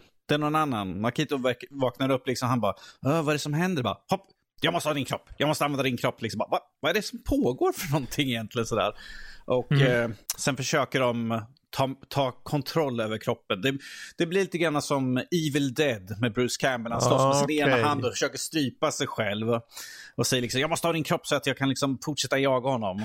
Och, eh, Kommer det ektoplasma ur näsan här också? Eller nej, det är inte någonting sånt överhuvudtaget nej, i det här okay. spelet. Uh, nej, istället märker han att han har blivit, får dela sin kropp med en ande som kallas för KK. Mm. Uh, som är en, vi får lära känna, är en detektiv, en, en andlig detektiv, om vi ska vara mer korrekta sådär, att han använder sina förmågor i, jakt, i jakten på den maskerade mannen som vi får lära känna under spelets gång. Eh, Tokyo har blivit invaderat. Eh, hela staden är insluten i en mystisk dimma och när dimman glider in så var det liksom där folket stod och när dimman gled bort så var det bara kläder som låg kvar på marken och själar som hängde i luften. Eh, mm. Och det Ja, gud, det är fullt upp i det här spelet. Ganska mycket med att slåss mot yokais, det vill säga japanska monster och demoner. Eh, men, att, Men det är ett första personspel? Det är ett första personspel, ja. Jag har förstått det här spelet som att det är in, The Evil Within-skaparna. Jag har hört att det här ska inte vara direkt läskigt på något sätt. Det här ska vara mera... Det är mer av ett rent actionspel med, alltså det kanske är väldigt obehagliga yokais ibland, men de är inte så här att de försöker skrämma dig på sättet, det är inte mer att hur de ser ut mer. Eh, ja, det är ju inte, jag skulle inte säga att det är skräck, utan jag skulle säga mer att det, det är lite grann som Resident Evil. De gick från skräck och nu är det mer action. Um, det är mer fartfyllt, det är inte liksom att du smyger runt ett hörn och liksom bara hör någonting som kommer och rör sig. Liksom man bara, vad är det för någonting? Åh, oh, det är ett spöke, hjälp mig. Nej, det är absolut inte. Du springer kring, du skjuter liksom eh, med dina specialkrafter, skjuter ner Jokais höger och vänster. Eh, så att skräck, nej, skulle jag inte säga för fem öre att det är egentligen. Det är mer att det är ett spel med uh, influenser och inslag av japanska legendariska monster, mer eller mindre. Eller uh, kända historier. Uh, mm. vi har ju till exempel vi har ju Kappas som är med som karaktär man kan stöta på. jag kommer inte ihåg vad hon heter, men det finns ju den här legenden om kvinnan som folk möter på i en mörk gräns och tittar liksom, hon bara Tyck, är jag vacker? Ja, just det. Ja. Mm. Den, den karaktären finns med. Och hon har en jättestor, som ser ut som en jättestor sax. så här som hon ja, tar och kan attackera en med. Um, det, det, det finns... finns väl de här typ Slenderman med paraplyn och sånt. Det finns Slenderman-liknande. Det finns uh, skolungdomar, ser ut som skolungdomar utan huvuden. som skuttar omkring. Det finns också uh, man kan ju handla saker och de som är i butiken är katter. är det något för dig Fredrik? I alla butiker? De butiker som finns i butiken, det är liksom ah, utav okay. katter med dubbla svansar. Jag kommer inte ihåg vad de hette för någonting just nu. Det är någonting på Kitsune? K. Ja, ja kanske. Uh, nej, eh, men... Det är rävar i så fall ifall det är Kitsune. Nej, det, men... K heter de någonting. K, kom någonting. Um... Ja, men det är katter i alla fall. Det är katter i alla fall. Uh, storyn går och enkelt att du och KK ska i jakten på den mysteriska maskerade mannen leta igenom hela Tokyo mer eller mindre och låsa upp uh, de olika stadsdelarna uh, genom att utföra som en exorcism på uh, Tory Gates. Eh, om ni känner till, sett på mm. japanska, de här röda eh, stora trägrejerna som står vid tempel och sånt där. Eh, de har blivit övertagna och när du frigör en sån så låser du upp en ny del på kartan och försvinner dimman därifrån. Eh, eh, Akitos eh, resa är att han, han skulle till sin syster besöka som ligger på ett sjukhus. Men eh, när han kommer dit så finns den maskerade mannen där och kidnappar henne. För han säger, oh, en sån ren själ. Den här, hon kommer vara mitt crescendo i min hemska plan här nu. Så man bara, ja okej, okay. fine. Alltid fascinerad att just huvudpersonens syster är den, den, den, den, sista pusselbiten han behöver för att kunna genomföra sin plan. Jag bara, hur kommer det sig att allt Convenient. Ja, precis. Convenient. Hmm. Um, men eh, genom spelet så får man springa omkring och ta på Jokais höger och vänster och till det så har du dina magiska krafter som du får genom KK. Och då har du vind, eld och vattenattacker. Senare under spel kommer man kunna låsa upp en pilbåge också för att kunna göra lite mer stealth-attacker. Um, och uh, jag försökte beskriva för Fredrik att vindattacker är mer snabba, lätta attacker. Och man kan, du har liksom vanlig attack och sen har du en uppladdningsbar attack. Och då skjuter man lite kraftfullare, större attacker eh, som kan du skjuta två, tre Eh, gånger beroende på hur, hur, mycket man har uppgraderat. Eld är lite mer bombastisk och explosiv och eh, vatten är mer som din eh, försvarsattack, försvarsattack för att den träffar flera fiender samtidigt. Så ifall man omringar så är det perfekt. De har sina olika funktioner. Uh, mer eller mindre på, beroende på hur du vill köra också. Pilbåge är ju ifall du vill ta ut på avstånd. Uh, man kan ge sig på sig fienderna rakt på, springa på och skjuta dem. Eller så kan man smyga upp och göra en smygattack och ta ut fiender ganska lätt. Uh, jag tror det fanns en trophy också för att ta ut 200 stycken stealth, mer eller mindre. Mm. Men, alltså spelet har en intressant historia. Jag tycker om när man väl får historien i spelet. Problemet är, det här kommer låta skumt för det här är ett pluppar på kartan-spel, mer eller mindre. Grejen är att för att levla upp snabbast i spelet, för du har att du kan levla upp, uppgradera din karaktär, så måste man samla på sig själar som finns lite höger och vänster i spelet. Det kan finnas uppe på ett tak, det kan finnas i en gränd, under en bro. Det här, jag beskriver det här som uh, att hitta de gröna orberna i Crackdown, vilket är ett helsike att göra och det kändes som att det här var ett sätt att dra ut på spelet ifall man vill levla upp ganska mycket. För att majoriteten av tiden när jag spelade var att jag sprang omkring och plockade själar för att kunna levla upp hela tiden. Visst, jag skulle säkert kunna skippa det, för det var inte det svåraste spelet tycker jag inte. Men att det känns som att de har liksom dragit ut på det. Det känns som att det var väldigt lång tid emellan de intressanta bitarna av spelet. Det fanns intressanta sidequest, men att det känns som att... Uh, uh, padding, padding av spel liksom. Så vi har liksom slängt in det bara för att. Mm. Alltså, alltså jag tyckte jag hade kul när jag spelade igenom det, men att det var ingen alltså om vi säger så här, nu i efterhand så känns det som att trailern var mycket häftigare än vad spelet var. Trailern ser lite mer intensiv ut, man ser alla monster och allt sånt där. Man bara, oh, det här kommer bli intensivt, det här kommer bli häftigt. Problemet med spelet är att det blir långt emellan. Och i, till slut så spring, eh, i början då, jag tog det försiktigt, jag höll mig på avstånd mot fienderna. I slutet då sprang jag liksom bara pang, pang, pang, pang, pang. Eh, man har en avslutningsattack, eh, för när man skjuter fienderna så skalar man av lager på lager och, och deras kärna blottar sig. Och när man har, har blottlagt kärnan i dem så kan man ta tag i den och rycka ut den. Till slut var det liksom jag springer in, skjuter liksom tre, fyra olika, olika fiender så att de blir lite stannade tar tag i första bästa, rycker loss kärnan, fortsätter till nästa. Så att till slut var det liksom att nej, men jag tar bara gå in och mm. blazing glory, liksom. in och skjut allt som rör på sig. I början var det lite mer försiktigt. band. Ja. Nästan. Ja. Så att uh, det känns som att det tappade lite grann mer åt slutet. För då var det liksom så att, okej, okay, det, det, är inte direkt någon utmaning att ta sig an några av fienderna. Nej, nej, nej. Det fanns några stycken som var lite tuffare, men de var inte så ofta man såg till dem. Um, mm.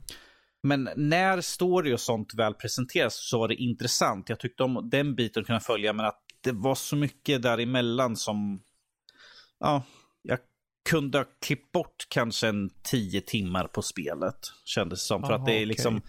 så mycket springer runt gör de här andra sakerna. Jag bara, ja men jag vill ha de intressanta biten. Gör det mer, um, jag tror jag skrev det i recensionen, att gör det mer intressant att varje fiende man stöter på ger mig lite mer utav det. Så att de blir större, att de blir har lite mer tyngd, lite mer betydelse istället för att ja, men där är den där skolflickan som skuttar omkring och gör liksom voltar och försöker sparka mig. Jag tar och skjuter henne tre, fyra gånger, rycker ut kärnan ur henne och hon är död. Men vänta, där är två stycken till.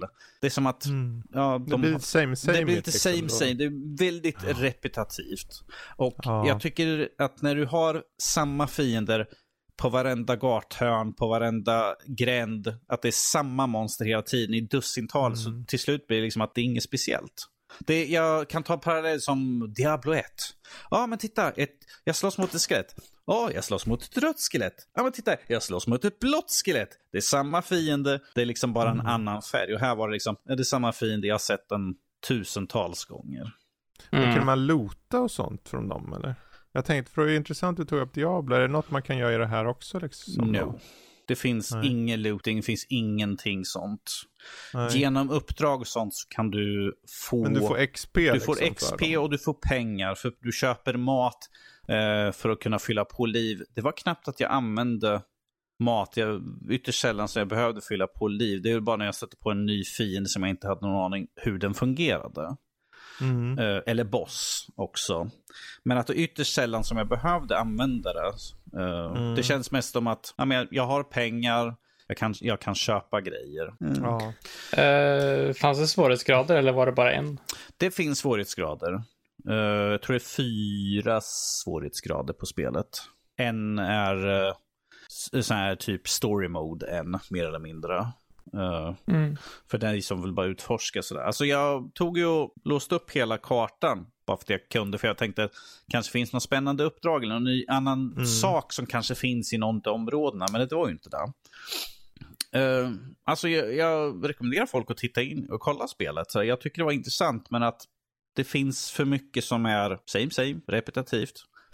Uh, vilket är synd för att uh, det såg riktigt intressant ut. Speciellt den här settingen mm. också. Ja. Uh, det kändes ju unikt. Det, känd... det är ju synd när något verkar unikt och sen visar sig vara lite så här som man alltid har spelat förut på något vänster. Mm. Man kan ju också, man kan gå uh, klappa hundar och katter sådär ju. Jo. Det finns också att uh, man kan, eftersom man har han KK så kan man höra vad de tänker. Och ifall man går fram till okay. en hund, klappar den på huvudet eller något sånt där och så, hunden bara Åh, jag är så hungrig. Åh. Man kan köpa hundmat så kan man ge hunden mat och den bara, man bara, oh, ät inte för fort nu. Den bara, åh, tack för hjälpen, jag var så hungrig och så. Och sen tar den, han bara, ja, jag ska visa dig någonting. Så springer han iväg och så börjar han gräva lite grann och så får du pengar. Det, okay. det är en funktion för dig att få pengar mer eller mindre. Kan man få andra mm. saker också eller?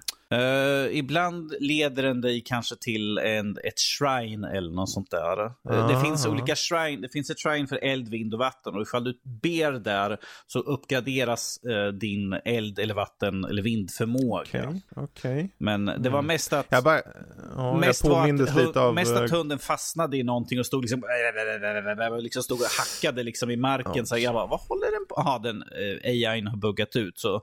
Okay. Eller så typ står han och går i typ tre sekunder emot en grej och sen liksom bara, ja men här är nog jag grävt marken sådär.